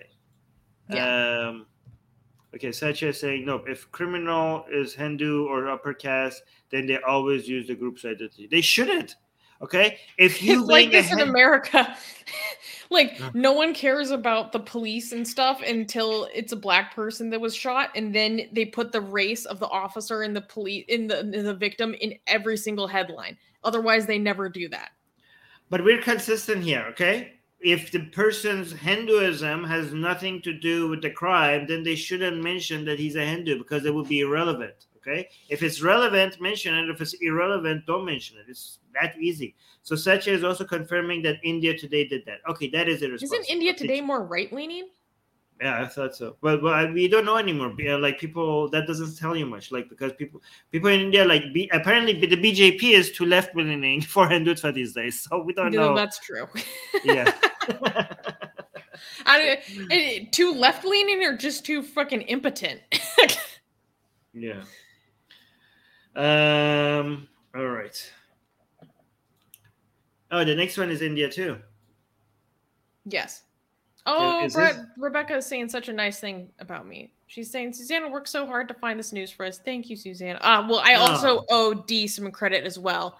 Dee has Dee, been helping me so much with the news lately. So Thank you, all the love and appreciation to Dee, of course. Yes. Um, yeah, D is also saying calling it love jihad kind of makes his identity obvious. With yeah, I mean, but only if you're familiar with what that is. If you put that in there, people who are familiar will automatically know like what the pieces are. Um, Okay. yeah. Um. Is the next news clapworthy? Um, let me. Okay, we don't like this, but in comparison to what we just talked about, it's a cakewalk. So. Yeah. Okay. All right. Next news. Next news Indian state criminalizes conversion under the guise of religious freedom. On August 12th, a bill to amend the existing anti conversion law was passed in the Himachal Pradesh Legislative Assembly in India. The new legislation states that the punishment for forcibly conversion forcibly converting would be increased from 7 to 10 years. Minority religious communities feel that the Himachal Pradesh Freedom of Religious Freedom of Religion Act is essentially designed to prevent and disincentivize the Hindu population from changing their religion. Under this bill, if a person oversees the religious conversion of two or more people simultaneously, it will come under the mass conversions category. The forced conversion of religion will be a non bailable offense. The trial of such cases will go directly to the session court. The bill also forbids the lower caste Hindus from benefiting from the reservation quota in education and employment if they or a family member has converted to Christianity. Under the new legislation, any marriage with the sole purpose of converting a spouse would be declared null and void. To change one's religion after marriage, all the people involved in conversion must provide a month's notice to a governing a local governing magistrate. So, I wanted to talk about this because the issues of forced conversions in India is a very big deal. It kind of plays into the love jihad stuff that we talk about a lot. And if I remember correctly, there are about 10 to 12 states in India out of the 28 states and territories that have some sort of anti forced conversion, anti love jihad, whatever you call it, ordinance now on the books, now in law. And the one that was in Himan, Him, Himachal Pradesh beforehand apparently wasn't good enough. So they needed to go and make it harsher and I thought that this was really important to talk about. Um, so one thing um in particular that I thought was interesting from the perspective of someone who was raised a Christian was that mass conversions are defined as converting or overseeing the conversion of two or more people. Like personally when someone says mass, I think of dozens of people at least. Like three people, I don't consider mass, but you know, just my own consideration is not legal definitions, right? But it also made me realize that by those standards, I have seen or participated in mass conversions myself. Because when you are a Christian, it is very common that during high holy days, there are, especially Easter, there are ceremonies where many people formalize their catechism at once. Um, and they do it together. They, they they take their baptism together um, or they baptize their children together. So by those standards i have been a part of mass conversions um, because it's actually just like very culturally normal for christians to it's a way that we like come together and share that experience you know? Um so in some ways this is like criminalizing just kind of a standard christian cultural practice um, which i thought was very interesting. And the local um, catholic organizations and bishops have come out very strongly against this. Um, and uh, armin what are your thoughts? Wait, so what if like you have a mass of like 20 people and then you're like, okay, well, converting today, but not at once, okay? One at a time. Would that be okay? Like I don't think so. Well, so what do they do? Like, do you have to schedule different days?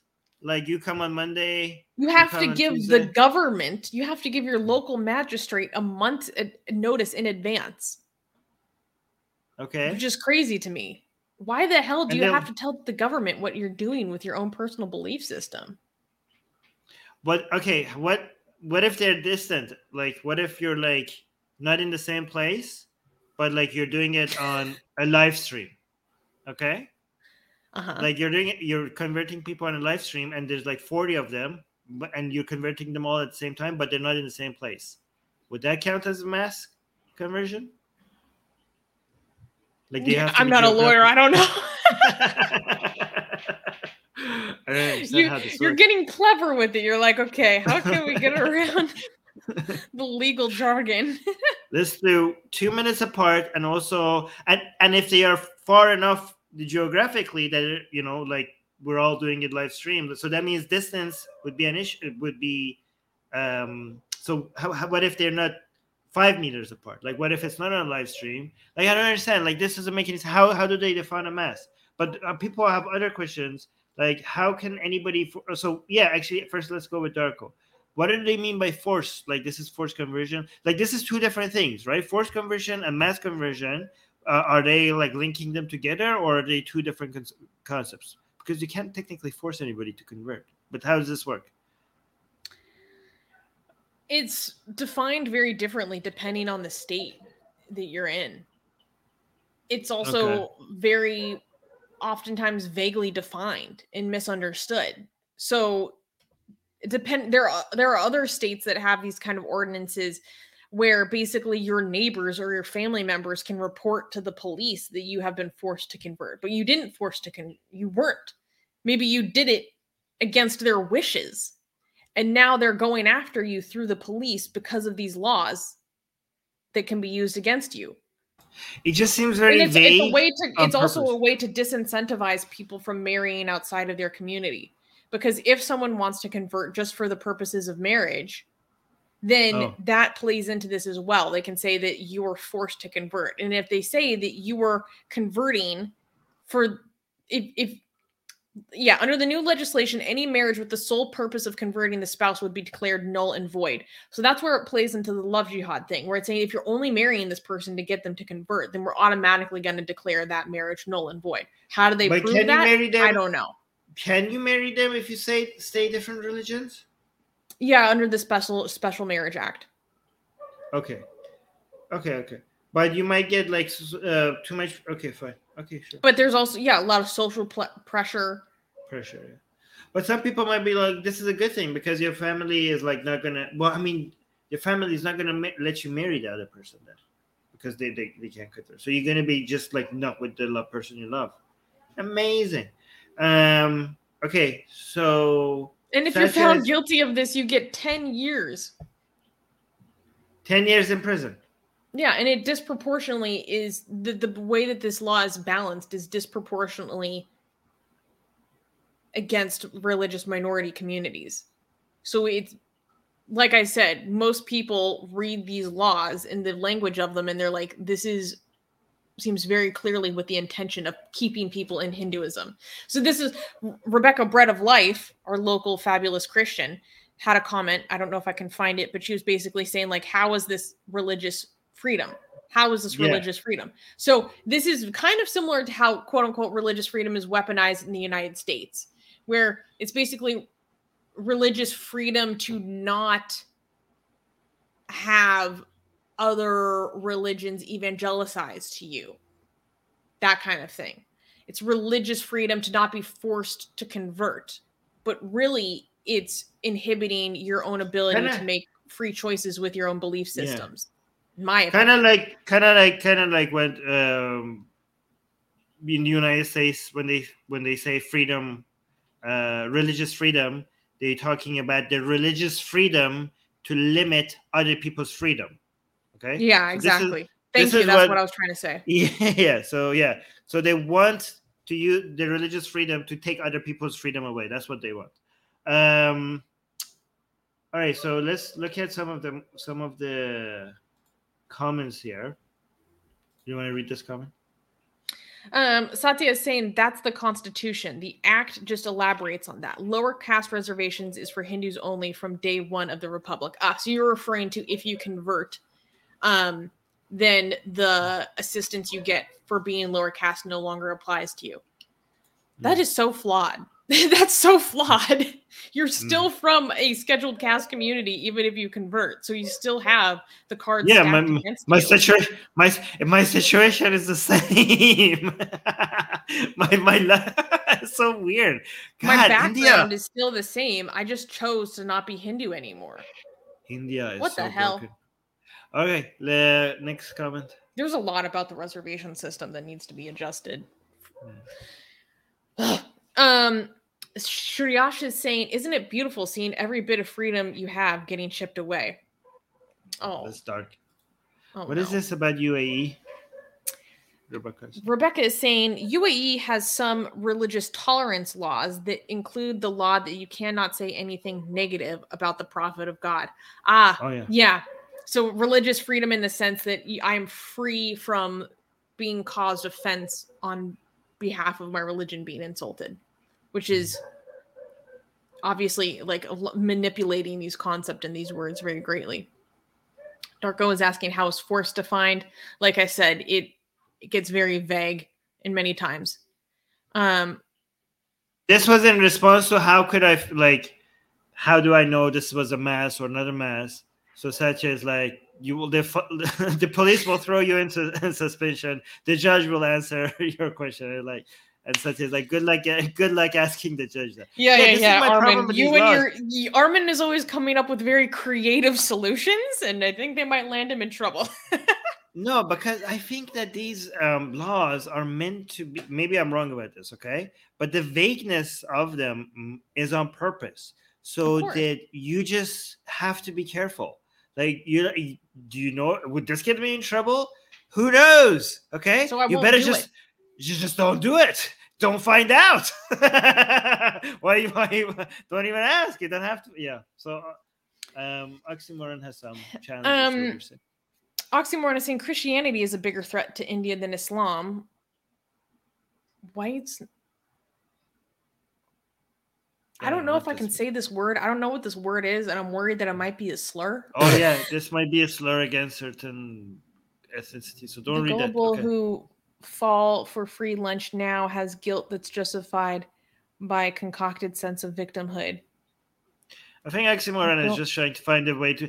But here's here's how simplistic oxymoron's oxymoron's mind works. And like this is bad, so if you move against it, it must be a good thing, even if it's just like um, not helpful and stupid, and the law doesn't make any sense. As long as it's a move against the things that I don't like, like Christianity, I will endorse it. That's how I, oxymoron. So I think what he's saying is that so uh, uh, this historically this has been the case in India. Like the handouts that you get from missionaries, Christian missionaries, incentivizes people to become Christians. And then so they're basically getting quote unquote handouts, right? They're getting charities, they're getting remittances and amenities for the sake of being Christian converts, or that incentivizes them to become a Christian convert, which is why like a slur for Christians in India is called rice bags because they're handed rice bags, right? Or historically. And um then once they become a minority, then they have a quote unquote concocted sense of victimhood because now they're within the minority when really they became the minority to get free stuff. Mm. I think that's This what he's trying to say. again, this is a collectivist mindset, right? So some people are have a false sense of victimhood, but some people have the correct sense of victimhood. But again, because of the they're they're associated with each other as part of community, you use the judgment on some of them to judge them all equally. This is again oxymoron's collectivist uh, way of thinking and coming up with judgments for Uh, an and entire Triage group is of people. clarifying that the term that oxymoron used was just Yeah. to refer to Indians that were in the British Army. Cool. Yeah, Thank but you. traitors. Yeah. Yeah. I just wanted to check because if, you know, obviously I'm not from that culture. I sometimes I walk into something that is a slur that I didn't realize was a slur. So I'm like, I just avoid it altogether if I don't know the term. Yeah. I've learned my lesson. Just All right, can we um can we yeah guys, I didn't deny that there are Christians like that. I'm just saying that eh, just because there are Christians like that doesn't mean that Christians are not vic- uh, are not victims. Um sometimes in India. They are. well, These also two these are not mutually exclusive things. I, I you know, I don't know if you if that's not that hard to understand. But yeah, go on.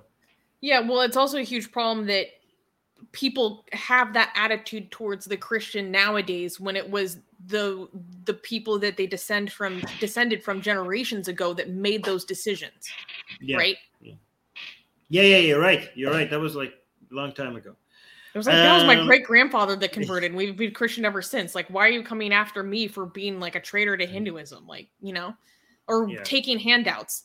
That happened generations ago in my family. You know, now we- also that, this that seems like we a are. good deal that's a good deal like uh, switch your imaginary friend for a bag of rice i would do it for half a bag like why would not it's free stuff like why wouldn't you because you're just deal? betraying your civilization. Good. Actually i'll do it for free. I'll give you a rice bag to do that. All right. All right. Can you Oh my uh, god, you play into the hands of our opponent so easily, Armin. He's like, everything you say about me, it's true and worse. Um, all right. Uh, so Oxymoron is saying I use the term false sense of uh, victimhood. Yeah, but some of them are correct sense of victimhood. That's what I responded. Sachi saying, wait, read this one. I don't know what that is. I don't know what he's referring to, so I don't want to talk about it. Okay. Okay, okay. I think it's Yeah, I don't know what that is. Type of food. I think it's type of food. Okay. All right. Can we clap? It's in okay. Can we clap for the next? What? What? So, Oh, nothing. okay. uh, Can Um, we? Yes, we Why? can. You're not gonna share? All right. Next news. Next news United Nations releases long awaited report on Chinese abuses of Uyghur Muslims.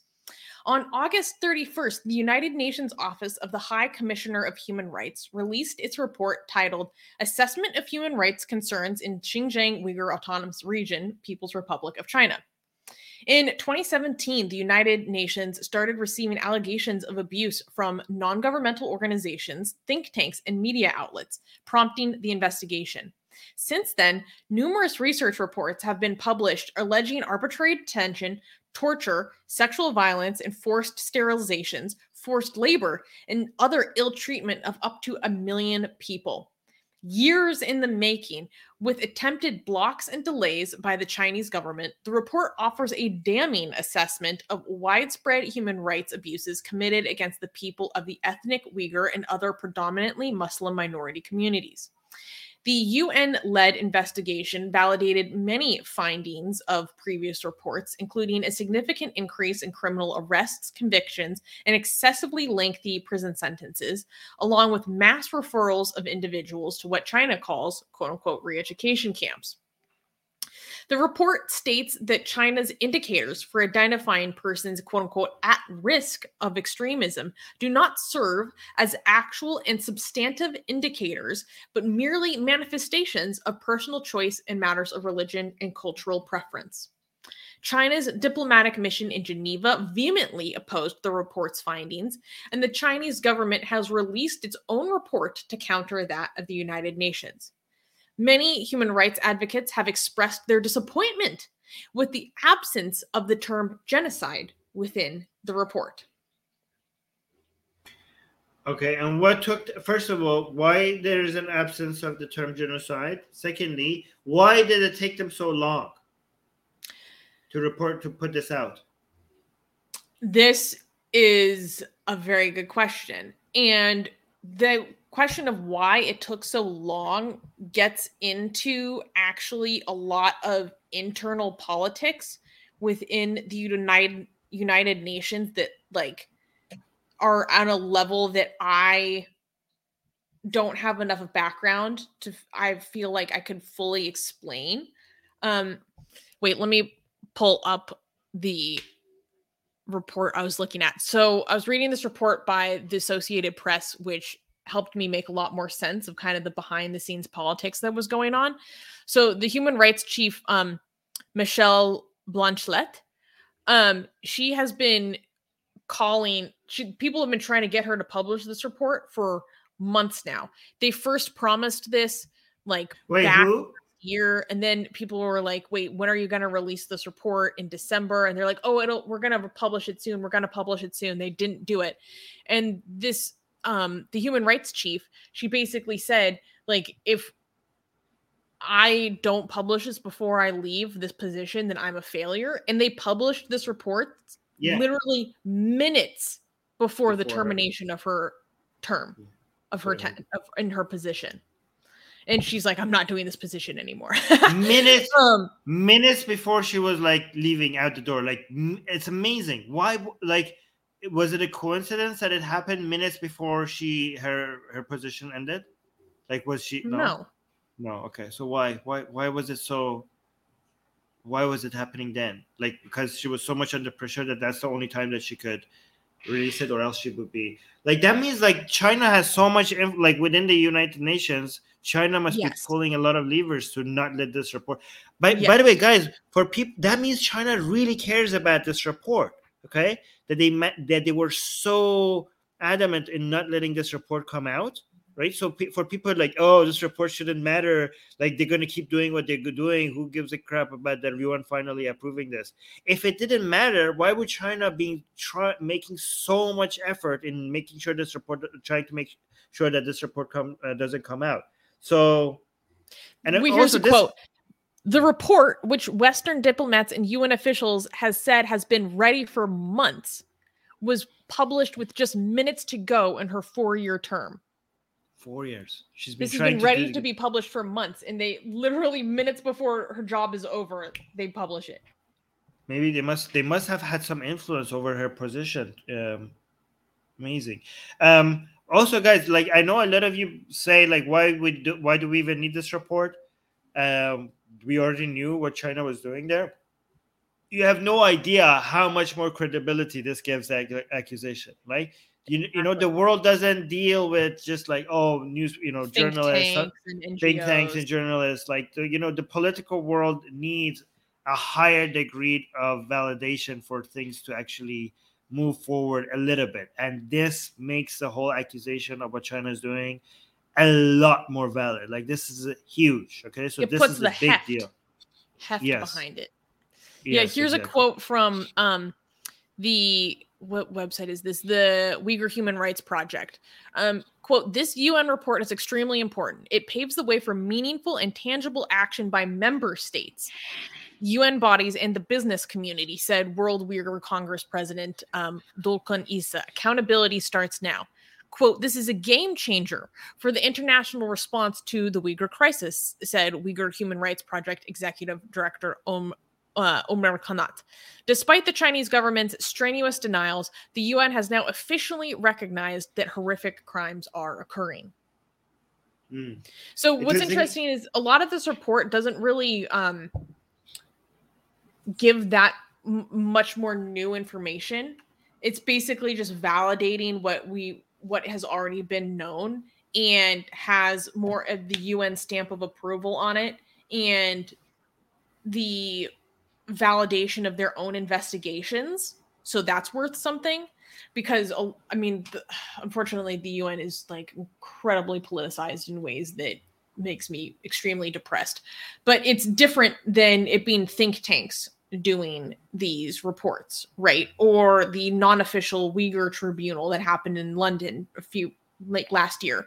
Um, that you know it is important. Like these tribunals are important, but they don't actually have any authority. This obviously has a lot of authority. Um, and I think um, it's important to wait. Where's my notes on this? Shoot. What I thought was really interesting was I was reading some of the report today, and it gives recommendations to the business community. So now the UN is explicitly calling upon the just broader global business community to do their own research in their supply chains. The UN actually makes a series of specific recommendations, which involve basically tying in all of these other United Nations bodies and asking them to start taking action.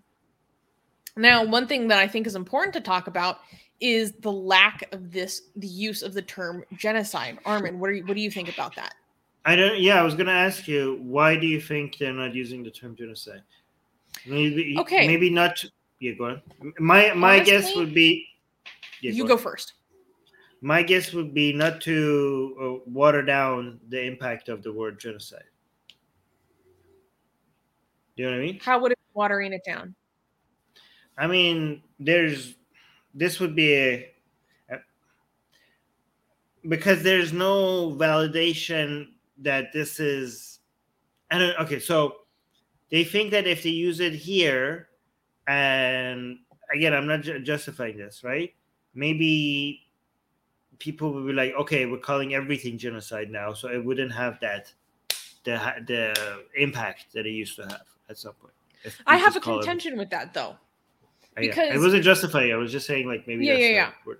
There's a huge problem with that way of thinking because of our familiarity with the horrors of the big H, as we call it here for the sake of YouTube. You know, what happened to the Jewish people during H World War II. O L U. How do you? Yeah, the big H. I think we all know what I'm talking about.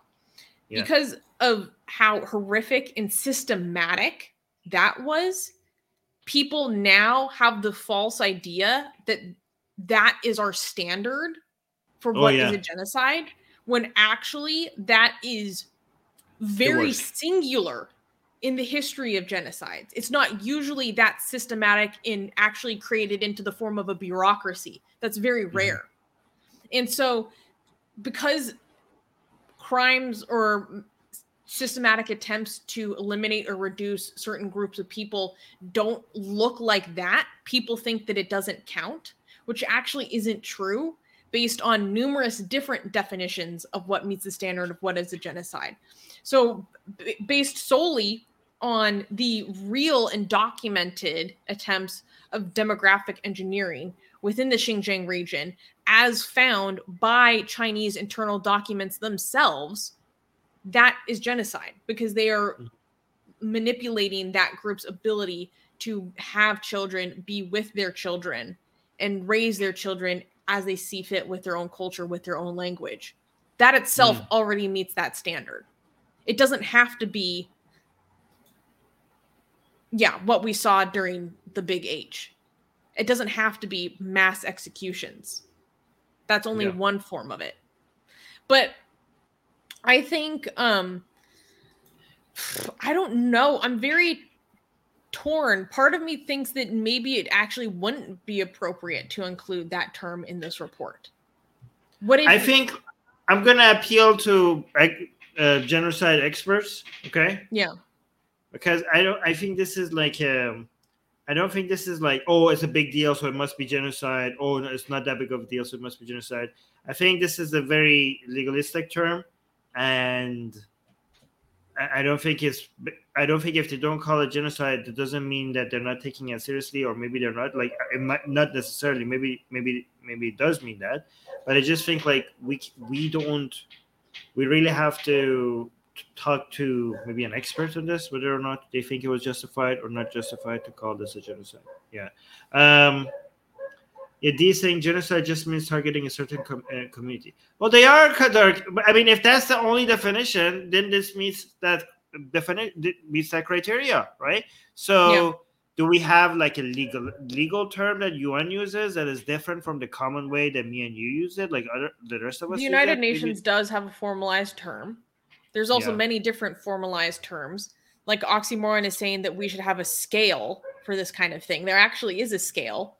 It's kind of similar to how there are like many different definitions of what is fascism. How do we define fascism? How do we rank when a Yeah. state is moving more towards fascism? There are many different definitions and criteria for these kinds of things. So it really depends on who you're talking to. Um, but there were lawyers talking about why they believe it's such a failure that this term was not included in the Okay. report. And they say this if they report say could it, be if they say it, if the lawyers uh, who are following this saying that's such a failure, I will jump on that bandwagon and I will call it a failure. But go on. So there was the lawyer who was in charge of the Uyghur tribunal, for example, and they said this report could be dangerous actually in the long term if it allows countries that prefer not to act in respect of um, the PRC human rights abuses to say something like, "Oh, well, things in Xinjiang are less than ideal. They've not reached the level of international intervention." Oh yeah, so they're saying the report came out and it's confirmed, not a genocide, no need for reaction, guys. Let's go home. Like it's bad, but we shouldn't It's get bad. involved. But we, yeah, we only get involved when it's genocide. Okay, yeah, I see. I can see that. And then so they're basically they're coming after, you know, the human rights chief who was in charge of this, um Bland uh Bunchelet. Bunchel I have no idea how to pronounce these names. if um, uh, Bunchelet did not agree with any of these determinations, meaning of genocide, she owed survivors, victims, bereaved, and even those doing their best to determine the truth a duty to say why not. So they're saying, okay, if you didn't think that it was a genocide, why not? Why did you not reach that conclusion? Why did you not use that term that was not specified? Hmm. At the same I do time, I don't know. I don't know. I I really have to look more into how the UN defines these things. When when is their standard of when it's talked about these right. this way? I want to highlight a comment by Satya. Satya saying, Why is China so serious? Even if they open up a gulag, the world will still keep buying Chinese products. Some uh, negatives of globalization, I see. Satya, I don't know how much more wrong you could you could be. This is like this is the most wrong comment I ever saw you ever had. This will definitely um, have an impact on China. Okay, this is not black and white. You don't. It's not either you buy stuff from China or you don't buy stuff from China. It's how much stuff you buy from China and how much political influence you let Ch- China have. Okay, then more negative um, attention China gets is definitely going to have an impact on the level of trade they get, and it's going definitely going to have an effect on how average people in different countries look at China and how they vote accordingly and how much support they will give to their politicians to move against the CCP or not. This will have serious effects, and China knows this. China knows this more than you do, apparently, because they are so eager in trying to spread their propaganda, not inside China, not just inside China, but around the world, because they know how much soft power matters when it comes to geopolitics and international affairs. It matters so much, and it impacts everything, and it impacts how much pressure they could inflict on other countries. The the less of a positive opinions people have around around the world on China, the more politicians can weaponize that against the CCP. This matters so much. Like it's not like oh people are just going to buy stuff. No, it doesn't work like that. If it matters for Saudi Arabia, if it matters for Iran, you think it, it's not going to matter for uh, China? It's definitely going to matter for China, even uh, especially especially a country like China, which relies so much on international trade. It Mhm. matters for them even more than other countries. And the UN made explicit recommendations for businesses to basically engage with them as less least as possible. Okay, but I actually pulled up the UN definition of genocide. Also, it's really short. Just a second, just a second. And also, there's so much right now. There's a lot of push because of these negative attentions China is getting, both by people and politicians, uh, and um, and also political experts, to diversify. You cannot not buy stuff from China. You're always going to buy from China, but you're going to try to buy less from China. They're trying to diversify to Korea, to Vietnam, especially to India, to the Philippines, to many. This the you know the, the for example you know who bet on people not diversifying putin putin bet on that and they and now like now you can see how much in such a short amount of time everybody has lit a fire under their ass to try to diversify their gas out of russia putin assumed like they're going to keep buying uh, gas from me forever but now you Go see and, nuclear. Sorry. and also also china is also witness witnessing this witnessing like see how much how much motive when you when you behave like this when you behave in a way that the uh, international community is, is not happy with how much motivation it, there will be to diversify out of buying stuff from you even when it comes at a huge cost to their own economy. This much motivations must scare china to like okay this is serious. The world world order has less tolerance than i thought they did have Right, so this is that's why it's important for people to continue um crushing putin. But anyways go. you you found the definition So, the United Nations Convention on the Prevention of Punishment in the Crime of Genocide, Article 2. In the present convention, genocide means any of the following acts committed with the intent to destroy in whole or in part a national, eth- eth- ethnical, ethnical, racial, or religious group as such A, killing members of the group, B, causing serious bodily or mental harms to member of the group, C. Deliberately inflicting on the group conditions of life calculated to bring about its descri- physical destruction in whole or in part. C. Impose, D. Imposing measures intended to prevent births within the group. And E. Forcibly transferring children of the group to another group. well they're doing that Yeah, they're they're fitting many of these criteria. yeah um At minimum three out of five. Arguably. all right let's let's read the comments and then get to the next news Yeah, D is saying China has denied this every step of the way, even with the existence of the camps, with proven by satellite imaging. Yeah, apparently some of the camps have been wound down. I've been seeing reading some reports that some of the forced labor camps have been wound down, but instead they're moving from that structure to more incarceration structure. So it's yeah, and moving from an I re-education framing supposed vocational training to just straight up incarcerating people imprisonment style um, for the crime of having a beard and using social media while being an ethnic minority. um, do you have any other thoughts on this story, or should we move to the next one? uh, I- we we can move but you you start two other comments Oh shoot, I forgot. um uh Higgs boson is saying, why are gray zone type leftists trying to whitewash this Armin? I think you would be able to give very good commentary on Because this. they're what, does, what do they mean by gray zone leftists for those who don't know? tankies, a special, unique type of commies that even other commies hate. so, the worst of all people, basically. Um, no, seriously, they're horrible. Um, True. no, I thi- yeah, I think because gray zone type left, let's just call them tankies, okay? Tankies like everything, and they don't. They're not even about communism anymore, okay? Their entire ideology is anti-liberal or anti-West, anti-America, including being pro-Iranian regime. Apparently, Oh, that's how geez. they, That's how they look at things. Anything that is anti the United States um, is good. That's how they think. Oh, Susie, your profile, your avatar is Babak. I think because you're using Babak's computer. Um, wait, can I change her avatar? No. Um, also, another comment uh, Susie starred before she got went. Uh, Gamer Boy saying, I think 35 people are watching, much less uh, commenting live. I don't know. I don't have money, but I think uh, comment sections is only for members. I just No, wanted to say that comment sections are not only for members. We just have a lot of people who were gifted memberships, so it looks like it because everyone has badges and it's green. But no, Yeah. comment section is for everyone, and we're happy to have you, Gamer Boy. So thank you for joining us. You Yeah, can do this you. free of charge. Yes, yes, thank you. All right, I'm gonna get the next news. I'm not used to seeing myself in such high definition. It's a little bit freaky. I'm like, You look good. You look really good. it's a little too close for comfort. I'm like, this is too much detail. People- were liking it in live chat. Um, can we uh, clap for the next news?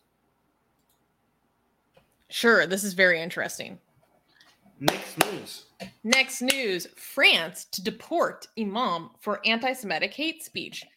On August 26th, a French court decided to deport an Imam who's um, Hassan Iki That's a very difficult name. I'm sorry, I don't know. Who was born in France but held a Moroccan citizenship to Morocco. Gerard Darmanin, the Minister of the Interior of France, posted a tweet later that day, which roughly translates to, quote, the Council of State validates the expulsion of Mr. Iquioussen, who holds and propagates in particular anti Semitic comments in contrary to equality between women and men. Hassan, fa- uh, famous for his controversial anti Semitic comments and misogyny, has a wide following with over 174,000 subscribers on YouTube and over 44,000 Facebook followers, which he operates from his home in northern France.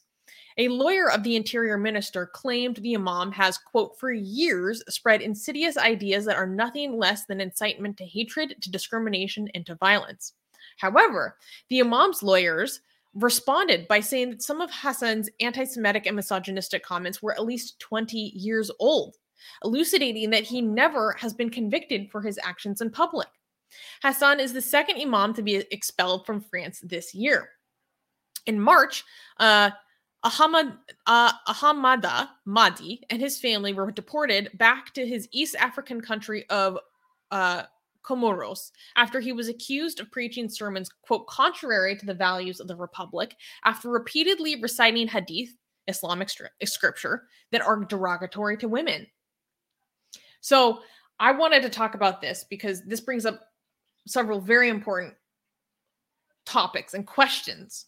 Because France has been dealing with this problem of Islamic separatism, they've been taking a very hard line stance against it, and some of their tactics involve throttling the what imams can say, forcibly closing mosques, and now deporting people who propagate values contrary to that of the republic, which include um, like this guy was promoting the subjugation of you know women being women of by men women should be subservient to men.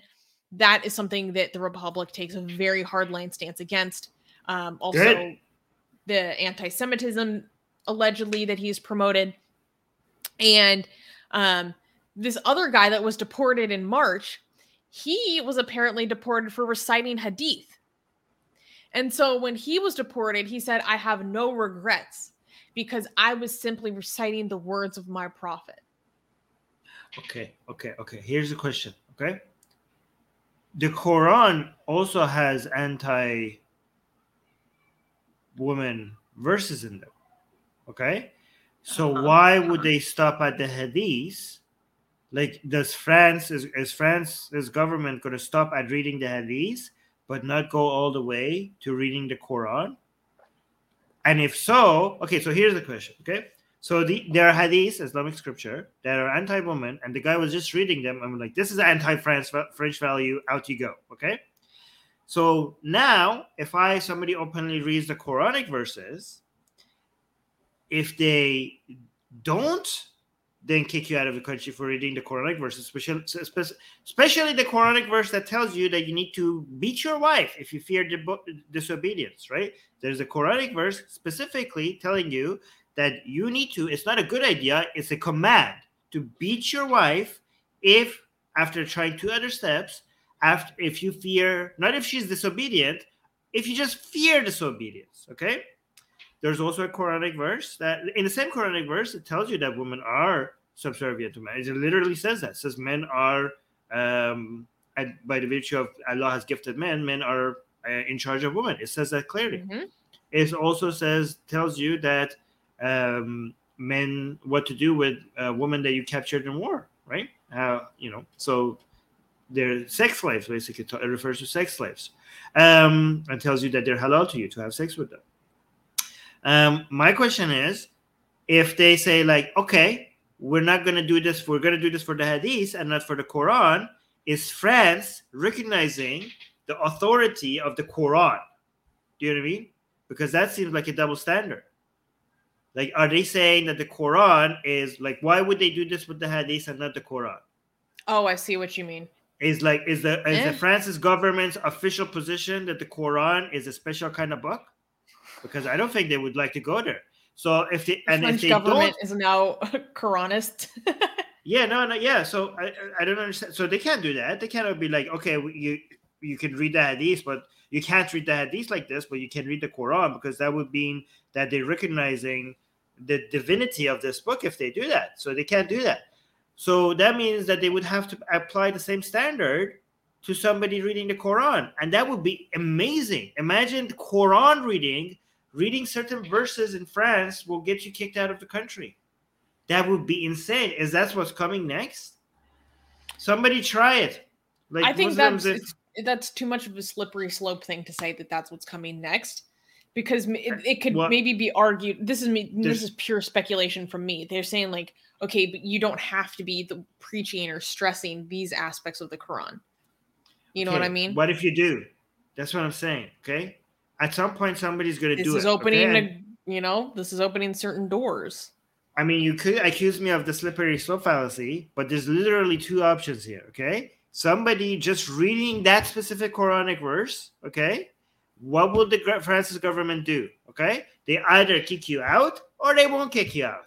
Both of them seem kind of like you know the outcome of that is amazing. Okay, because if they don't kick you out for that, that means that the France government has has recognized the divinity of the Quran. Okay, if they don't, because they're like Hadith, you can't, the Quran, you can. But if they do, that would be even more amazing. Because now, reading the Quran, somebody has been kicked out of France for openly reading the Quran. And also, oh then we have to then oh we have to God. go with the Bible. What about the Bible?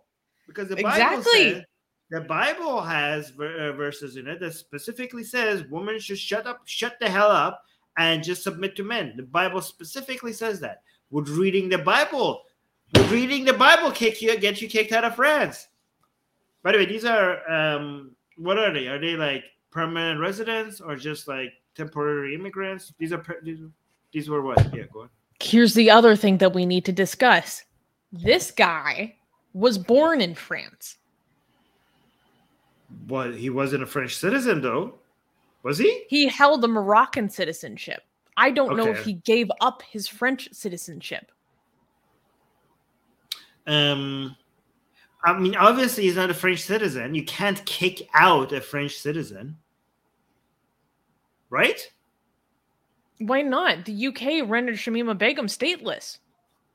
Okay, that was different. That, okay, first of all, I don't endorse that. Second of all, she joined ISIS. This would know, be a but this is along similar lines.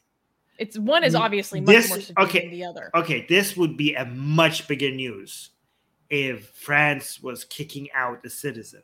Like this would not be just like, oh, look, like this would be this news would be blowing up right now. Like I don't think that's that's I don't think I don't think France is gonna take anyone's citizenship away over reading the headies. No, this guy must have not been a citizen.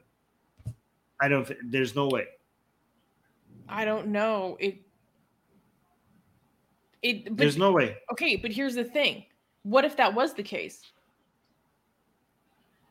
What if No, he was was- he had what if he was a dual citizen? But because he was a dual citizen, they wouldn't be rendering him stateless.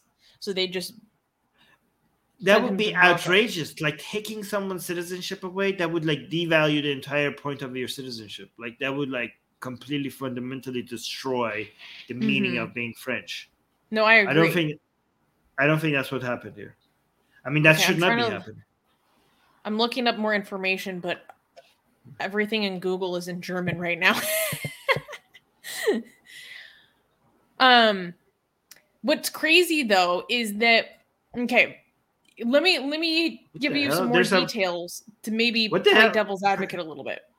Why is pay, per, there's a Persian guy being absolutely racist in the live chat? Persian Wojak is saying France citizenship is for white French people. It's their own country.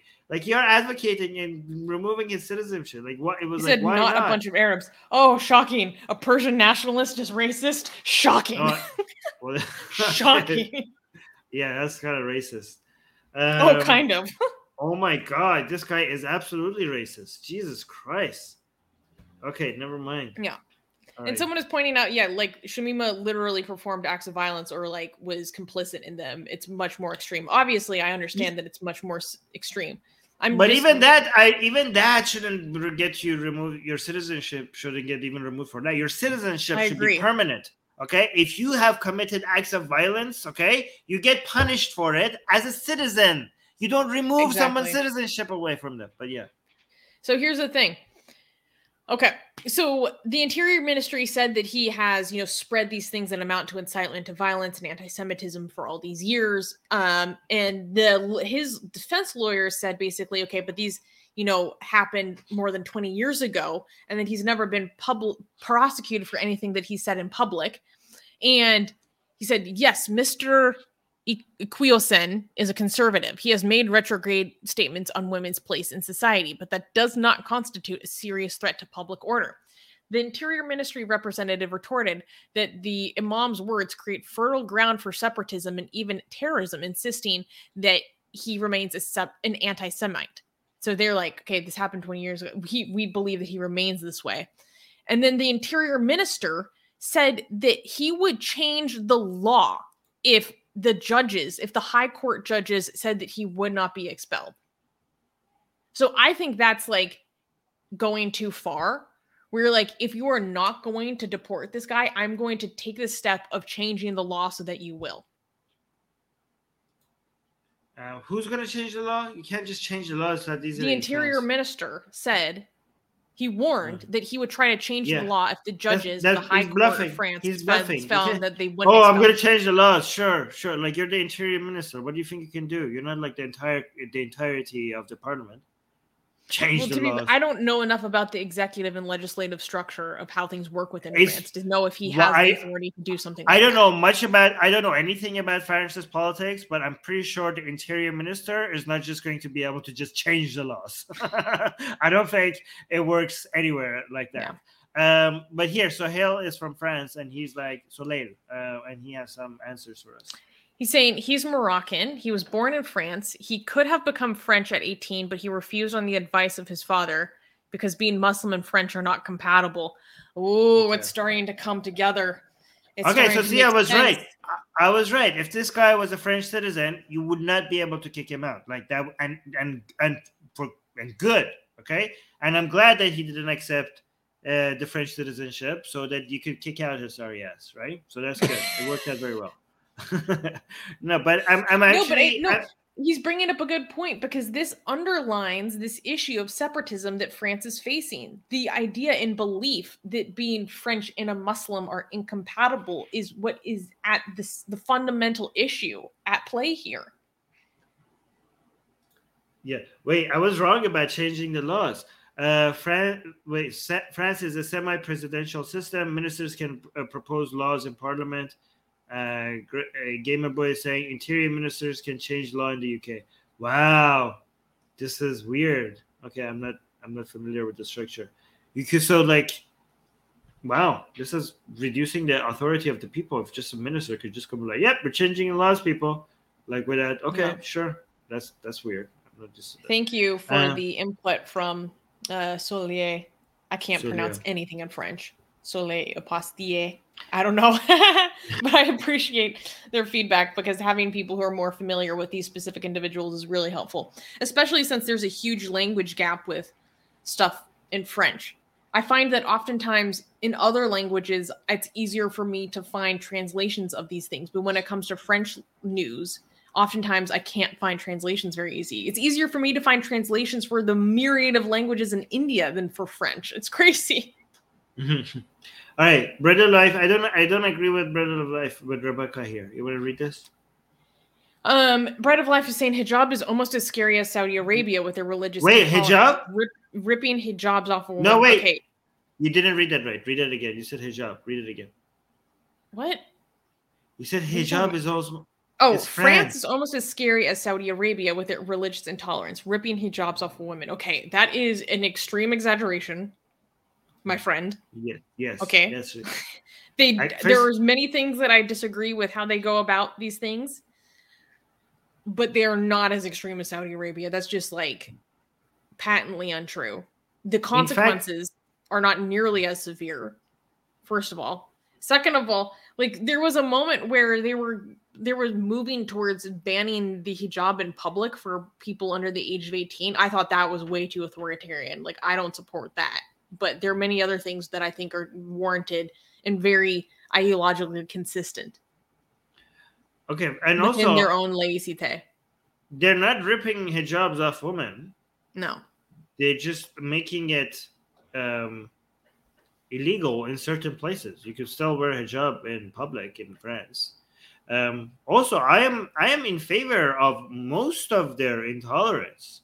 Sometimes they go too far, but most of their intolerance, most of France's intolerance of religion is justified. Sometimes, like we highlight, the, we we often highlight the time uh, the ones that we are not in favor of because that's newsworthy. But most of it is great. I think most of the world needs to catch up to France's secularism. But as far as I know, they haven't chucked anyone's heads off for this. So not yet Saudi level. i mean they Um, historically no, i'm kidding so yeah, maybe. yeah. Uh, um Yeah, the beach life one- is also saying how about rules of the clothing at the beach okay i think the beach clothing rules are stupid because i just Yeah. don't like the amount of authoritarianism of the government saying what you can and cannot wear like beyond just what is covering like your genitalia for example i think that's ridiculous. Also i think it's really stupid to be saying that you cannot wear burkinis at the beach because that is actually targeting muslims that are more moderate instead of the ones that are more hard hardline. Like a, a muslim woman who is going to the beach at all and swimming is already less islamic and conservative than one who that is not doing it at all. So i think they're actually targeting the wrong population with these laws. I think there's like a lack of understanding. Um yeah what do you yeah, I mean, yeah, I mean that one I disagree with. Again, most of their intolerance is justified. This one I disagree with. But even this one that I disagree with, still not Saudi level. I, I mean, I still, Yeah. I don't think they beheaded anyone for this. Um, cosmic heathen says laughs in guillotine Sure. Well, not recent. They haven't recently beheaded anybody. Not not over the hijab. Um, okay, Bread of Life saying I saw a video a while back of a police officer ripping a hijab off a woman at the beach. Okay, s- send that to me. I want to see that. I do. I would Um, like to see that. I mean, that just sounds like that's not state policy. That sounds like an incident of police overreach and brutality. Yeah. Also, I'm not surprised. policy. Like, if you see a woman, you literally go rip it off of her head. yeah, how far back? Because. because if it was recent, I would have think all the Islamic. I'm, I'm surprised all the Islamic channels I follow haven't uh, blown up over that. Um, but anyway, before we go to uh, the next news, people were complimenting the way you look with this new camera. Ah, well, Uh, all credit Rebecca. goes to Babak. Okay, but KP is saying Susie is looking tasty. And that's assume. Sati I is assume- pronouncing how I say guillotine. Okay, I can't. Okay, we've just accepted the Oh fact that I say nothing correct on this show, and I don't appreciate the fact that you're not even even close to being goddamn French, and you're correcting me on this too. if people are gonna come after me for how I pronounce things, at least be from there, okay? Give me a break. Stay in your lane so I can catch a break. That's good. Yeah. First, we had Indians correcting you on your Indian. Now we have Indians correcting you on your French, German, everything. it's brutal out here, man.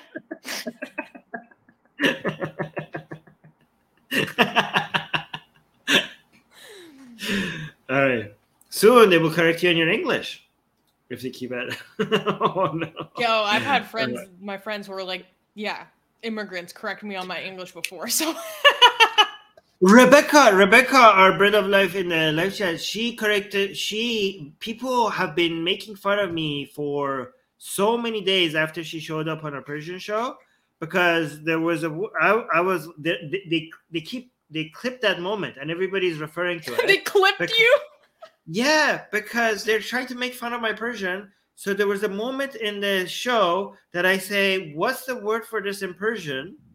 And Rebecca comes with an answer before me, and Oh, they were like, "This, that's embarrassing." They keep trying to use that as embarrassing me. That Rebecca, an American who's learned Persian, has came up. Uh, yeah, that was bad. What was the like they- word? I forgot. I have to go check it. Was it um, apple? No, that was another story. Oh, I know how to say apple in Persian. What are you talking too. about? That's why I wanted to say it. Seeb. Are you suggesting I don't know how to say apple in Persian? Like, Yes. I'll, I'll, s- I'll slap you. I'll, I'll slap you. All right. hey, you know what? You can always say that your Persian is better than the frickin' president of Iran. So True, I have that. Um, They can go actually Very good. I don't know what you're talking about. Like I, I have had um, university professors on my show, and I said the words in certain words in Persian with them that they couldn't come up with. Okay, so Rebecca just had one moment. Okay, that's like that's different. it was a fluke. She got lucky. She got lucky. Okay. All right. Can we clap for the next news? Um, we don't like this, but let's clap. All right. Next. This is actually not good. Next news Saudi Arabia hands down decades long prison sentences for social media use. Recently, social media users in Saudi Arabia have been sentenced to extreme prison sentences over criticizing the kingdom online. On August 16th, Salma al Shihab was given a 34 year sentence for following and retweeting posts by activists and dissidents. Salma, a student at Leeds University in the United Kingdom, had been visiting her home in Saudi Arabia during a holiday break when she was detained by the authorities. She was initially sentenced to three years for the crime of, quote, causing public unrest and destabilizing civil and national security. Later, an appeals court added the charge of quote assisting those who seek to cause the public arrest and destabilize civil and national security by following their twitter accounts and retweeting. The newly added charge resulted in a new sentence which also tacked on a 34 year travel ban. So 34 years in prison 34 years travel ban. Shortly after the sentencing of salma a second woman Nura bint Saeed uh, Kaltani was reported on August 31st to have been sentenced to 45 years in prison for similar offenses, such as damaging the, the country through her social media activity. Abdullah uh, Alaoudh, regional director of democracy uh, for the Arab World Now, or Dawn for short, stated, quote, it seems like the beginning of a new wave of sentences and convictions by new judges who have been placed in the specialized criminal court. These sentences come after President Biden visited Saudi Arabia in July, a move many believe granted the kingdom legitimacy and emboldened their authoritarian actions. So, Armin, your reactions.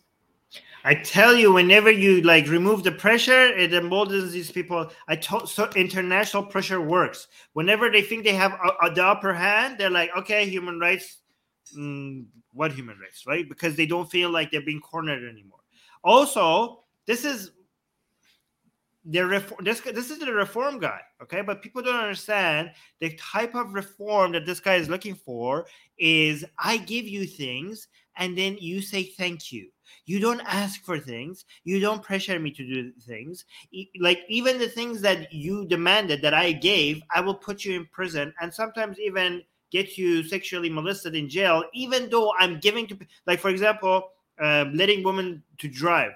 Uh, at the same time they let women drive they arrested the people the responsible the activists that were asking for it and i put them in jail and make sure that they get sexually assaulted right for it while making uh, allowing women to uh, drive. But again it's very important for people to get the messaging right. If there's any improvement it's not because of people's pressure. It's not a democracy. It's not liberalism. It's just the king being kind upon you. Remember where you're getting your gifts from. Remember that i if i give it to you i could also take it away from you. And this is why we should be so much against this type of reform because the reform that these people are looking for is a reform that will so, like solidify their power right? And also a type of reform that it could be taken away at any moment.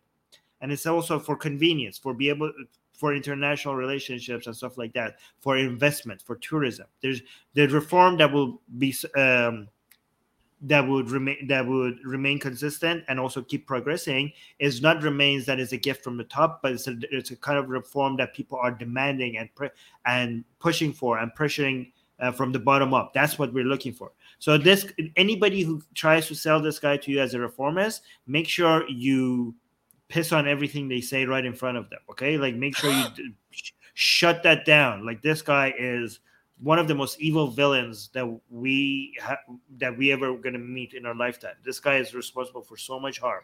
But yeah so it's kind of like it's kind of like having like um being kidnapped by this abuser and then thanking him for like letting you s- uh, sip some water after three weeks three weeks of thirst or something like that Yeah, exactly. yeah yeah So here's one thing that I think is really important to highlight. One, so this first woman, Salma, she got 34 years, which is the largest sentence known given to a quote unquote women's rights activist. I don't know personally if she should be labeled as an activist. She is just a mother who was a student from Saudi Arabia who would sometimes tweet her support for different social reform movements in the country support for women, support for Lena Al Hathloul, who who was the um, activist that you were referring to with the wedding, letting women drive. And so is simply tweeting your support or saying like this, I like this, or maybe I, I maybe like a few tweets by a dissident. Does that make you an activist? I don't think that's necessarily so. I what also is makes it difficult is her what she has been accused of doing wrong like the tweets that are so offensive are very opaque they're not really released what has been publicly found is just like her Twitter account is very mundane. She has a little bit over 2,000 followers. Like, she would mostly post pictures of her kids and talk about how she was, you know, tired of dealing with the pandemic. Like, I almost feel like putting the label of activist on her might be giving her it might be in some ways endangering her because when I read the story, she just sounds like a normal person that sometimes retweeted people who were like, Yeah, I want women to have better lives. Like by putting the label of activist on her, it might be kind of just Yeah. separating her from just like being a normal woman, you know? Like, oh, she was actually an activist. She was doing something. She was asking for it. She was putting herself out there. It didn't even really seem like she was really putting herself out there. She, you know, had less than Yeah. 3,000 followers. Imagine getting 34 years for retweeting people. Like after like am I like after 20 years, like yeah, 14 more years to go. Like why am I here? Oh yeah, I followed and retweeted certain people, and I spent like I'm spending half of my life in this place. Oh my god. Like Yeah. Jesus. Christ. And Oh, it's such a- What's also really important to highlight is that how, like, do you know how in bed the Saudis are with the leadership and ownership of Twitter? Oh yeah, so much.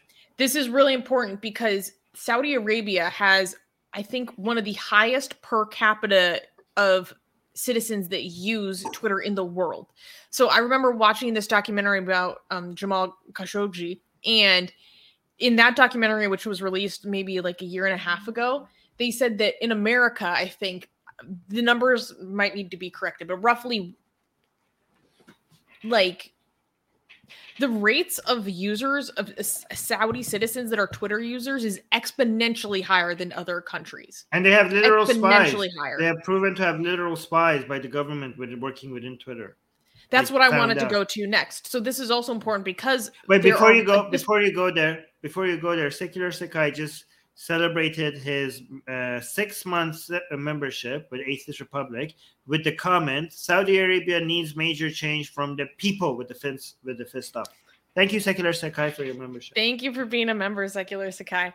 Um, so this is important to highlight. So the depth to which the Saudi government is in bed with Twitter is so important. Not only because that's just itself important, but also because of the disproportionately higher rate of Saudi citizens that use Twitter, right? It carries mm-hmm. more weight than it does in other countries because basically people like Saudis say like Twitter is the closest thing we get to a parliament. We have really no other way to express our voices and opinions.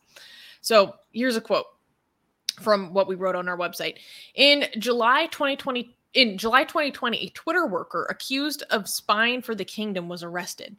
Ahmad uh, Ab- Ab- Abu Am- Abouammo, who worked at Twitter between 2013 to 2015, allegedly gathered the personal information of Saudi dissidents in exchange for hundreds of thousands of dollars. He was found guilty last month in a California court of conspiracy, wire fraud, international money laundering, and falsification of records in a federal investigation. The evidence presented at the trial included correspondence with the Saudi royal family and documentation of bribes to access, monitor, and convey the private information of Twitter users critical of the monarchy. So they, have hmm. people within the country going after within the within the company, excuse me. Mhm. They have spies within the company going after people. Let alone that doesn't even touch the problems involved with the amount of shareholding that representatives or people who have ties to the royal family and the monarchy have within the company itself. Hmm. This is what kind of frustrates me about Elon Musk, like his priorities with Twitter and everything. Yeah. you- there, there are a lot of problems with Twitter, and I appreciate like some of the ways he's going after different problems. He never talks about this, to my knowledge. I have never heard him talk about this. Interesting. Um, Shaheen, I, and, uh, which also- personally is a way bigger problem to me. Yes, he also never talks about uh, how um, China or the CCP's problem because he has a lot of customers there. Uh, but Shaheen's also Shaheen also celebrated his three months of uh, membership by saying, "I wish the Khomeini regime did the same in Iran." I'm assuming by did the same you're talking about um, Mohammed bin Salman type reforms.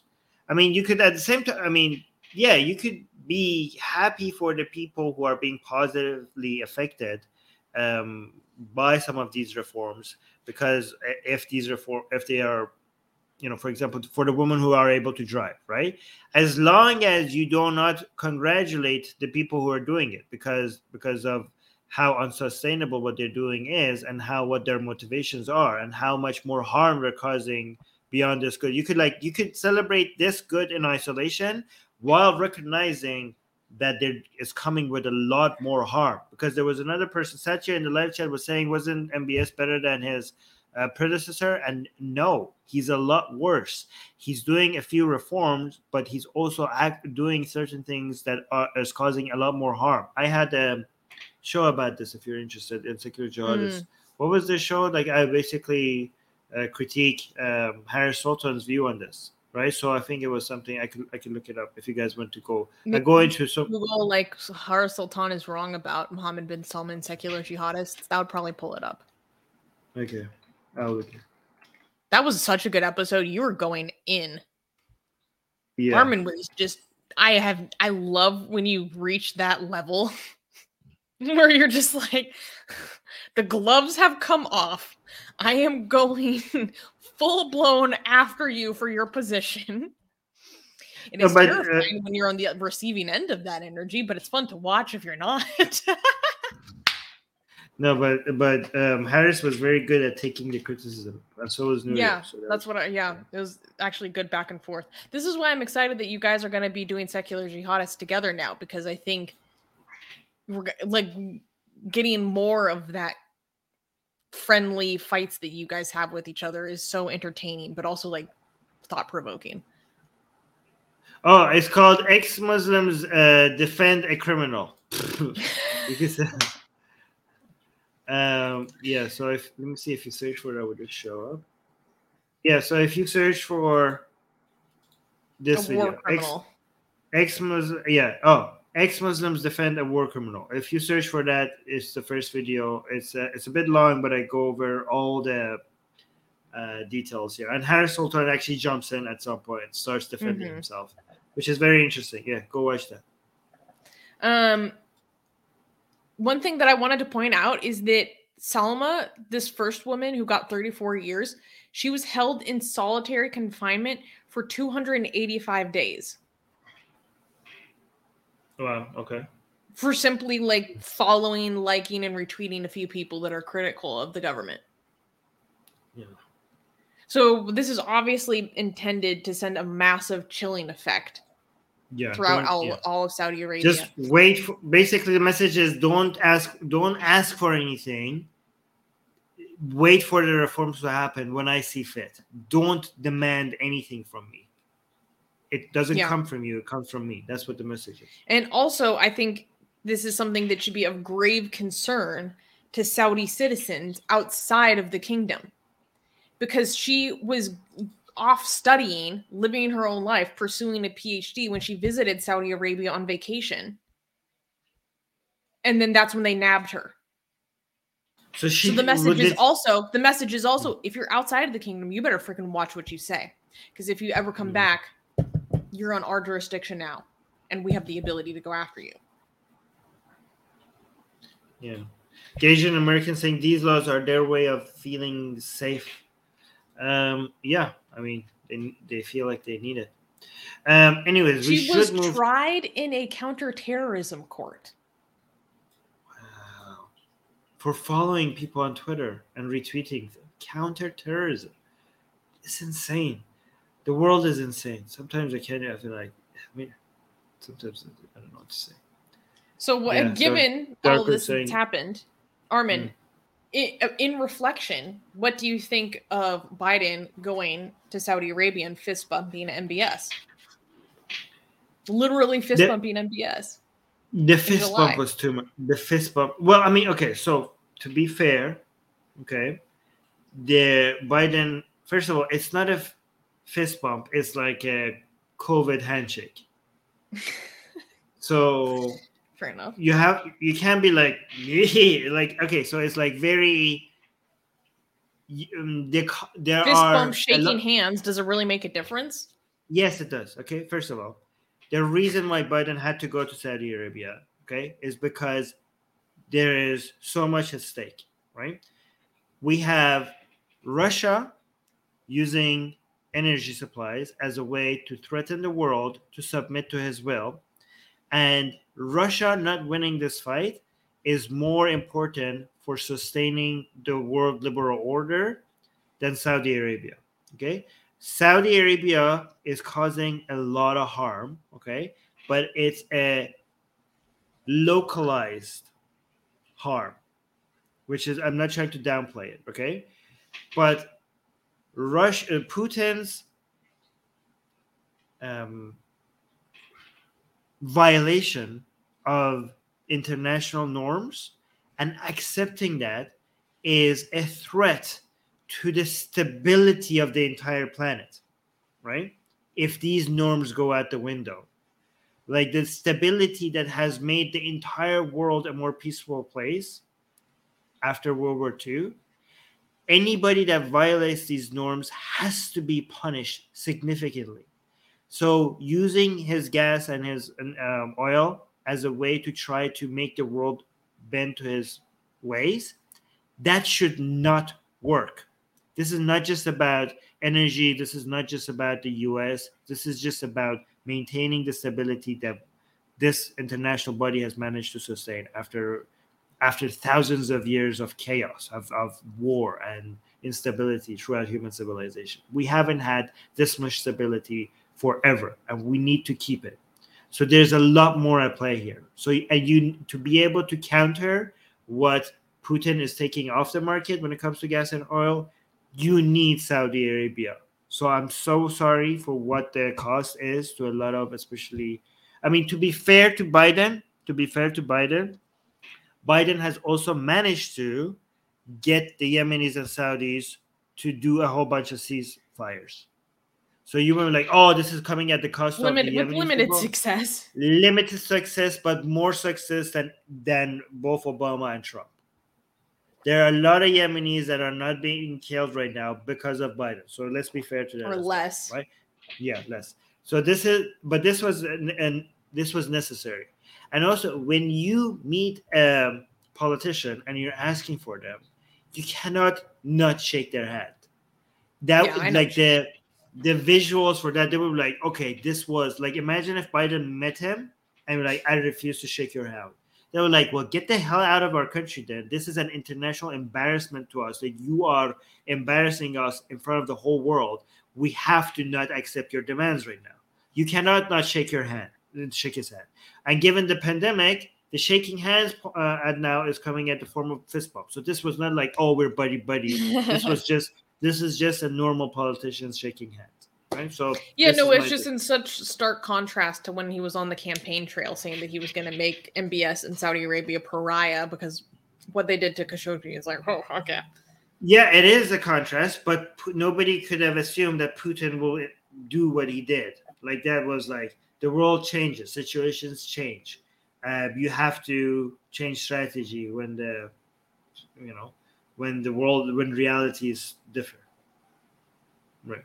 Yeah, I see what you mean. Um, Yeah. yes. Okay. I think we should move to the next Yeah. news. I would really encourage people if you uh, want to see our sources or what we wrote for our website about these stories, go check out the links in the description because um, Dee did a very good job writing the story, and she talks about this app that I didn't know about, where basically it's like a citizens policing each other app, um, and it gives very like Black Mirror, a, a crossover of Pakistani mob mentality and Black Mirror vibes via yeah the digital sphere. It was very creepy and it was partially involved with this like being reported on um for your social media posts it's yeah really insidious so um okay let's oh go to the next news this is we funny. clap for? Oh yeah, okay. this is hilarious Wait, wait, wait. Before we go, no, no, wait, wait, wait. You should come a little bit more to the center. Okay, okay. All right. Next news.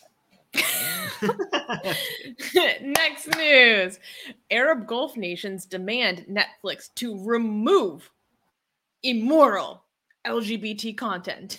Of course. On. September 6th, the Gulf Cooperative Council, or GCC, demanded the immensely popular streaming site Netflix remove offensive content, citing material that violates Islamic and societal values and principles. The council includes Saudi Arabia, Qatar, Bahrain, Kuwait, Oman, and the United Arab Emirates.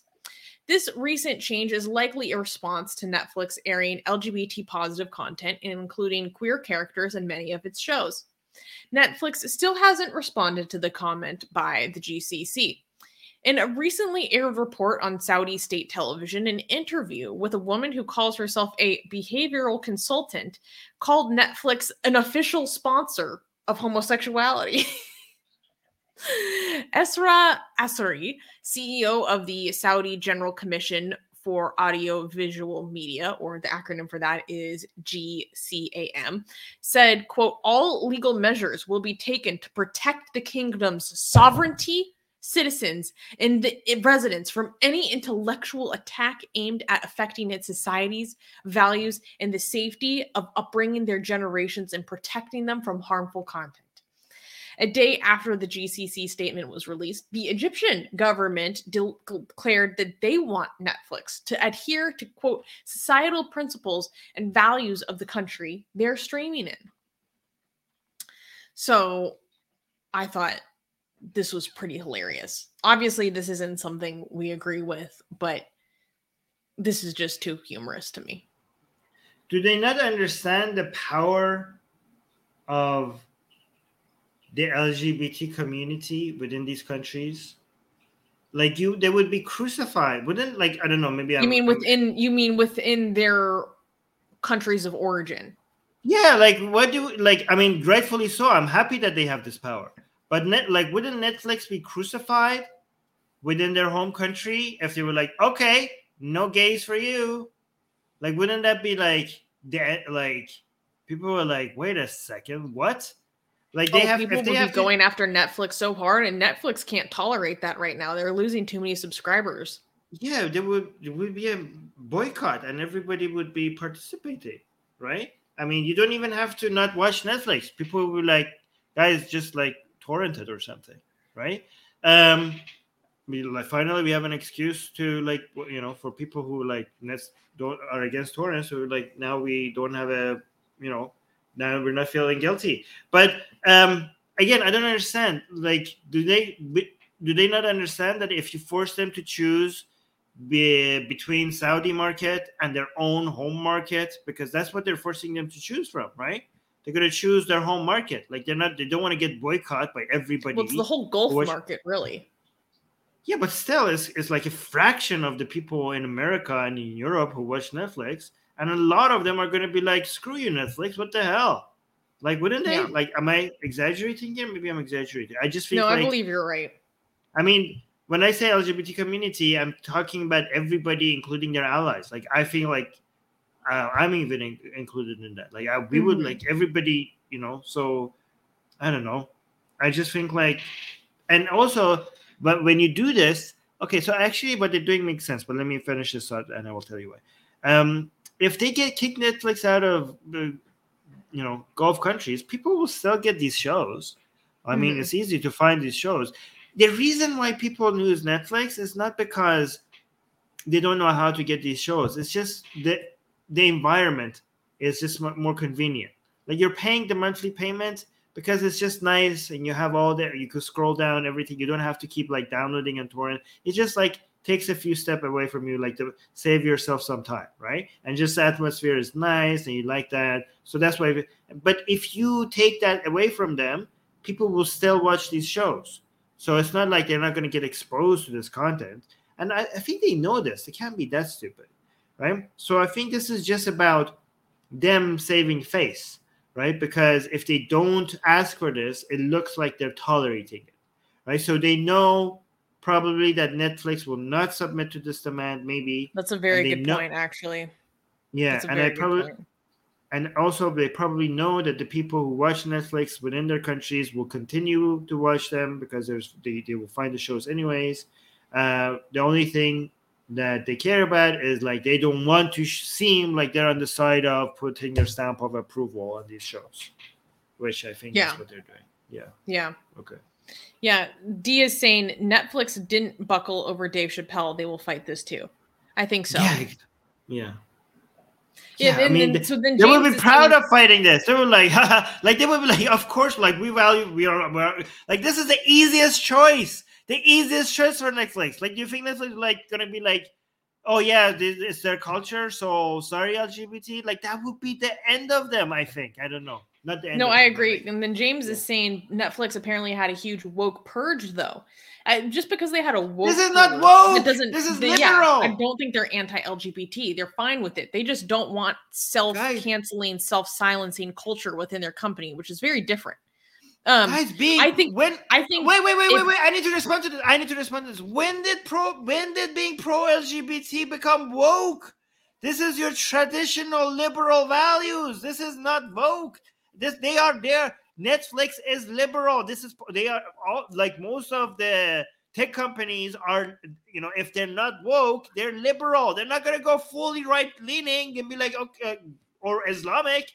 They're these are liberals. Okay, like we are liberals. What guys?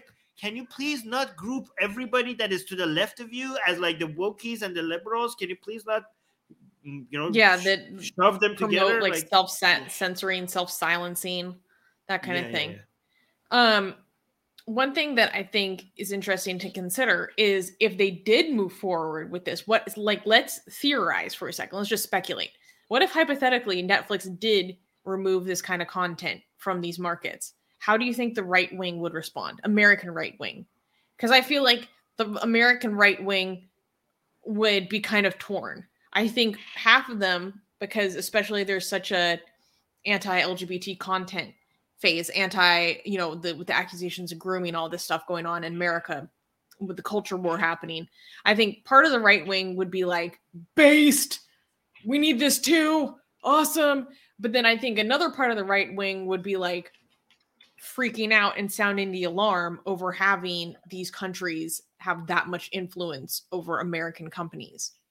Like they would, you know, they wouldn't appreciate that level of infiltration, that level of influence. What do you think? How do you think the right wing would react if, like, hypothetically, they did appease the the GCC? They would just call out their hypocrisy. They were like, "Oh, you're poor LGBT until it's like money for money, like you're you're hypocrite until it's Islamic or for money, right?" Mhm. Um, so yeah, I mean that's what that's what they would do. Obviously, I mean that's what to be fair, that's what we would do as well. Yeah, of Um, course. Yeah. But by the way, I think the LGBT stuff is more sensitive than racial stuff, right? Because um, for Ch- for example, Disney for for China, Disney has different different covers, and they don't show the black characters or hide it from the covers. Did you know? No, that? well, the sometimes there was one incident where you were talking about that where that was actually misinformation. misinformation. Okay, good. Um, also, I heard uh, Disney refused to cut gay scenes in Lightyear for, so that's good. So Disney has been consistent on this as well. They like yeah, they were so for- they didn't ref- they didn't remove.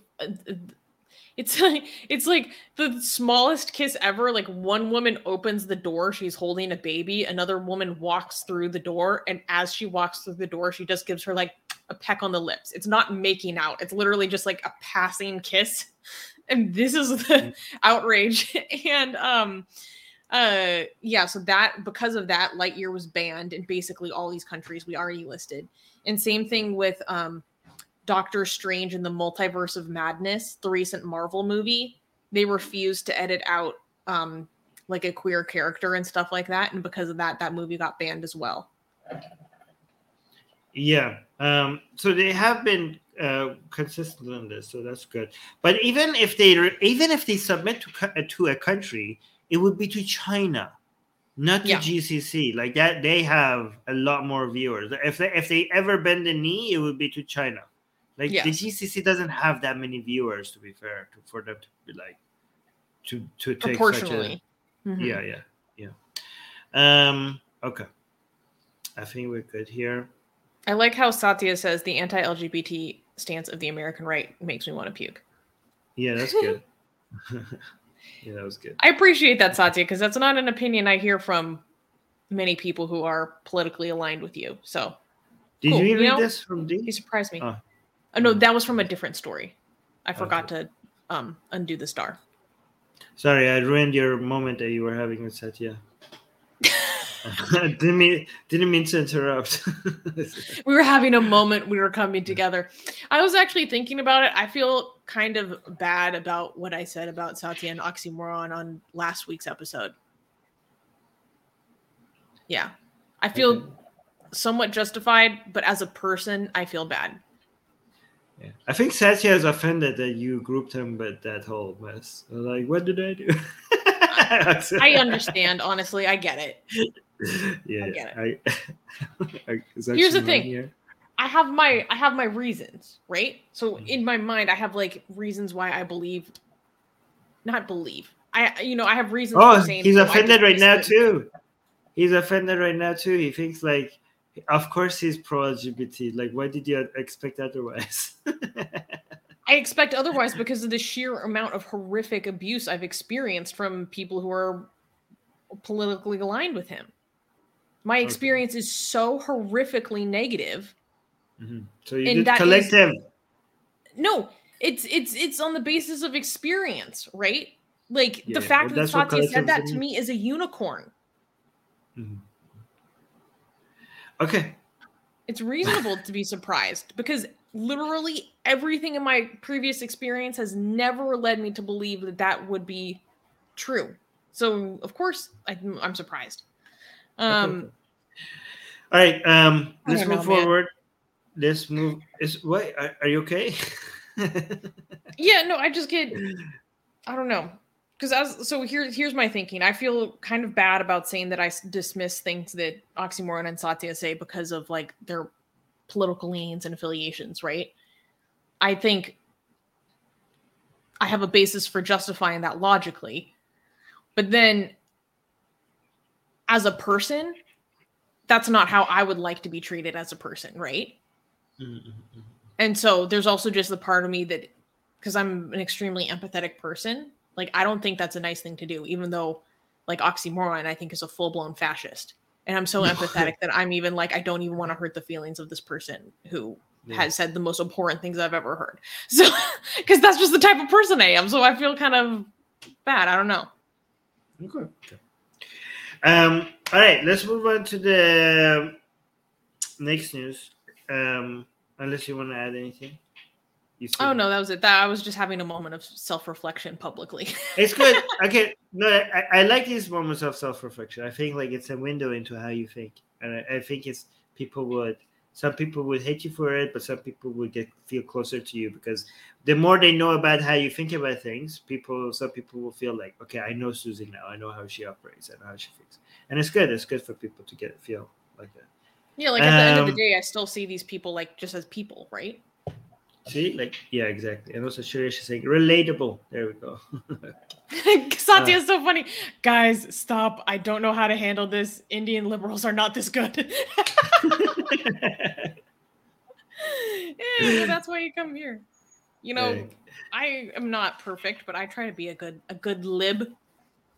A, Mm. I'm one of the good libs. More of a good look.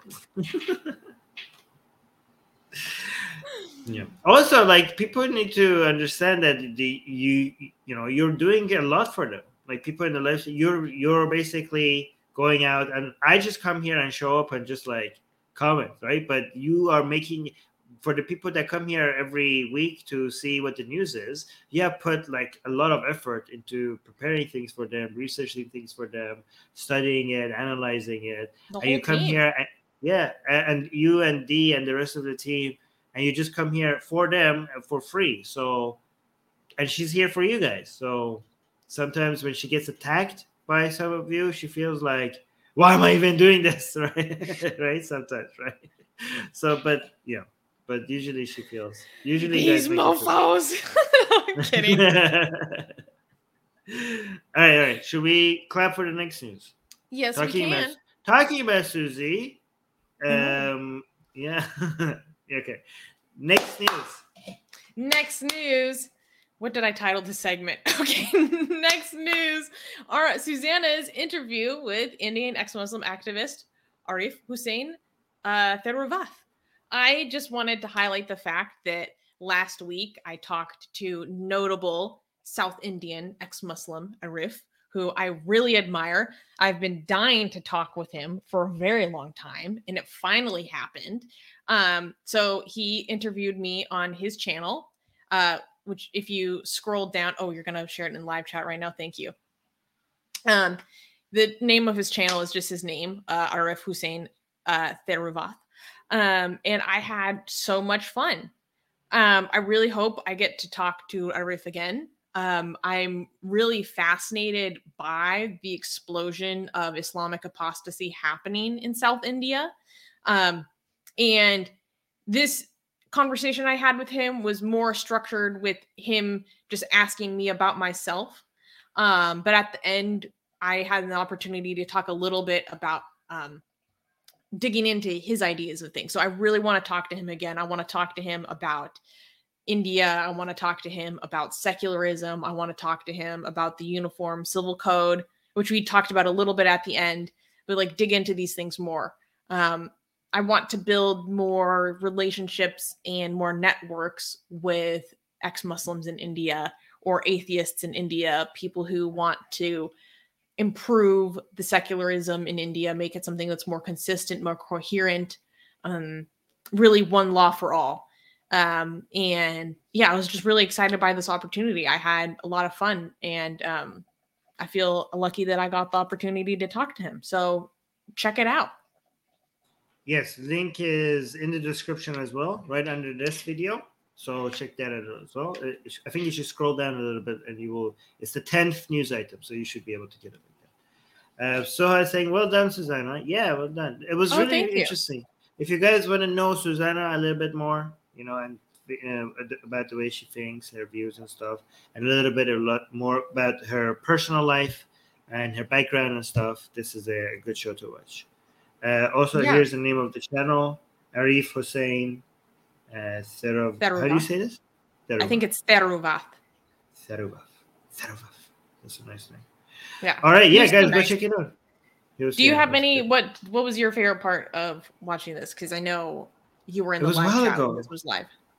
um i like the part where you were so political and not at all aggressive about the part where he was like um the woman part right like what do you Yeah. think you know because he asked a question that i think to me if i was answering uh, uh, unfortunately i would be like maybe coming across as a little bit more what might be perceived as hostile, which is not a, not good, maybe not good. But I was so impressed in how you responded to that because you basically said what I thought, but in such in a way that it just came up as came across as not even a disagreement. I don't know how you did it, but it was like that was so masterful. So it was it was the part where what was it like about like what do you think um, as a woman activist?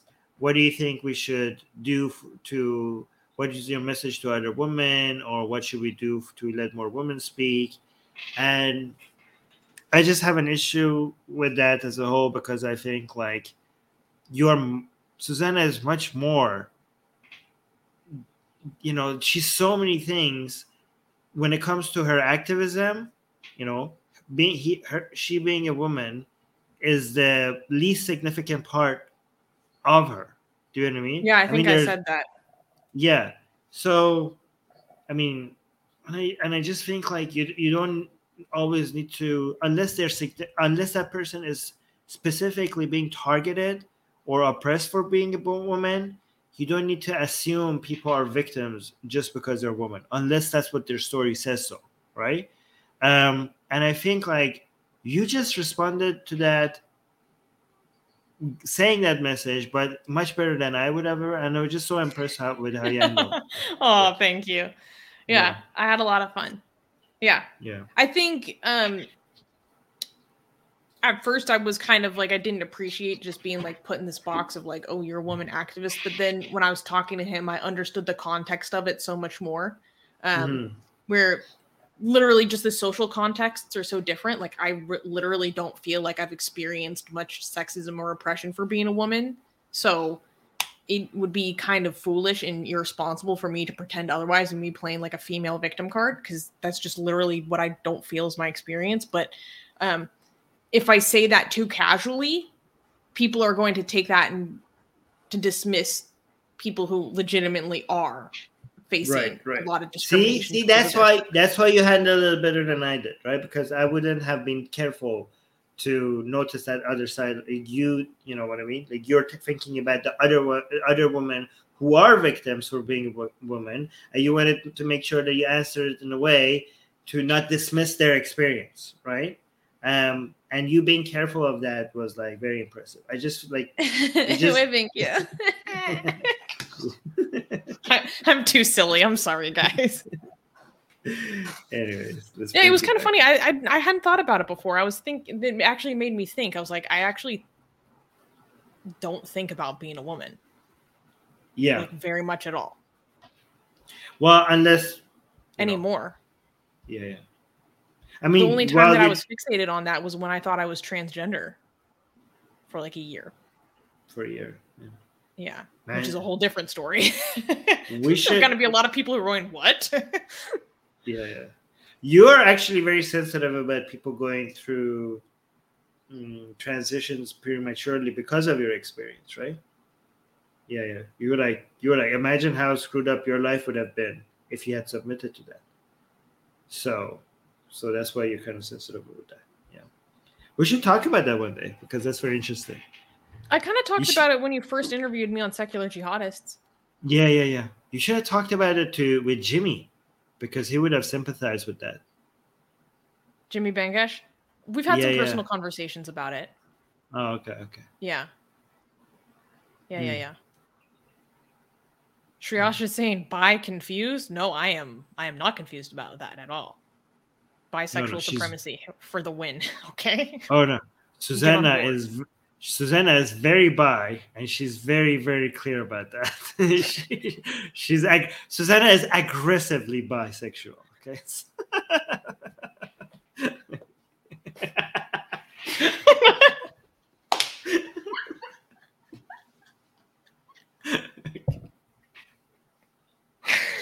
All right. Hide your woman and men. Okay, let's end the show before I get in trouble. Um, okay, okay. All right, guys, this was fun. Make sure you like the stream. Make sure you leave a comment, guys. The likes and the comments and the subscribe but uh, and the bell notification they actually help us grow. It doesn't cost you anything to do it. It takes you half a second to just like the video, and it really has a major impact on our channel growing. So please, please make sure you like the video before you go. Like, there's no reason why you shouldn't be doing it. Okay, so please do it. Um, oh, love from friends. Oh, love back. Oh, Um, Thank you, everyone, for joining us. I love spending this time. I feel like I just get to hang out with my friends and be silly and talk about stuff going on, um, which is probably why I say a lot of things too casually that I shouldn't say because I'm too comfortable. oh, I love it. I love it. All right, guys. Make sure you like and everything. All right. Bye. Bye. Bye. Oh,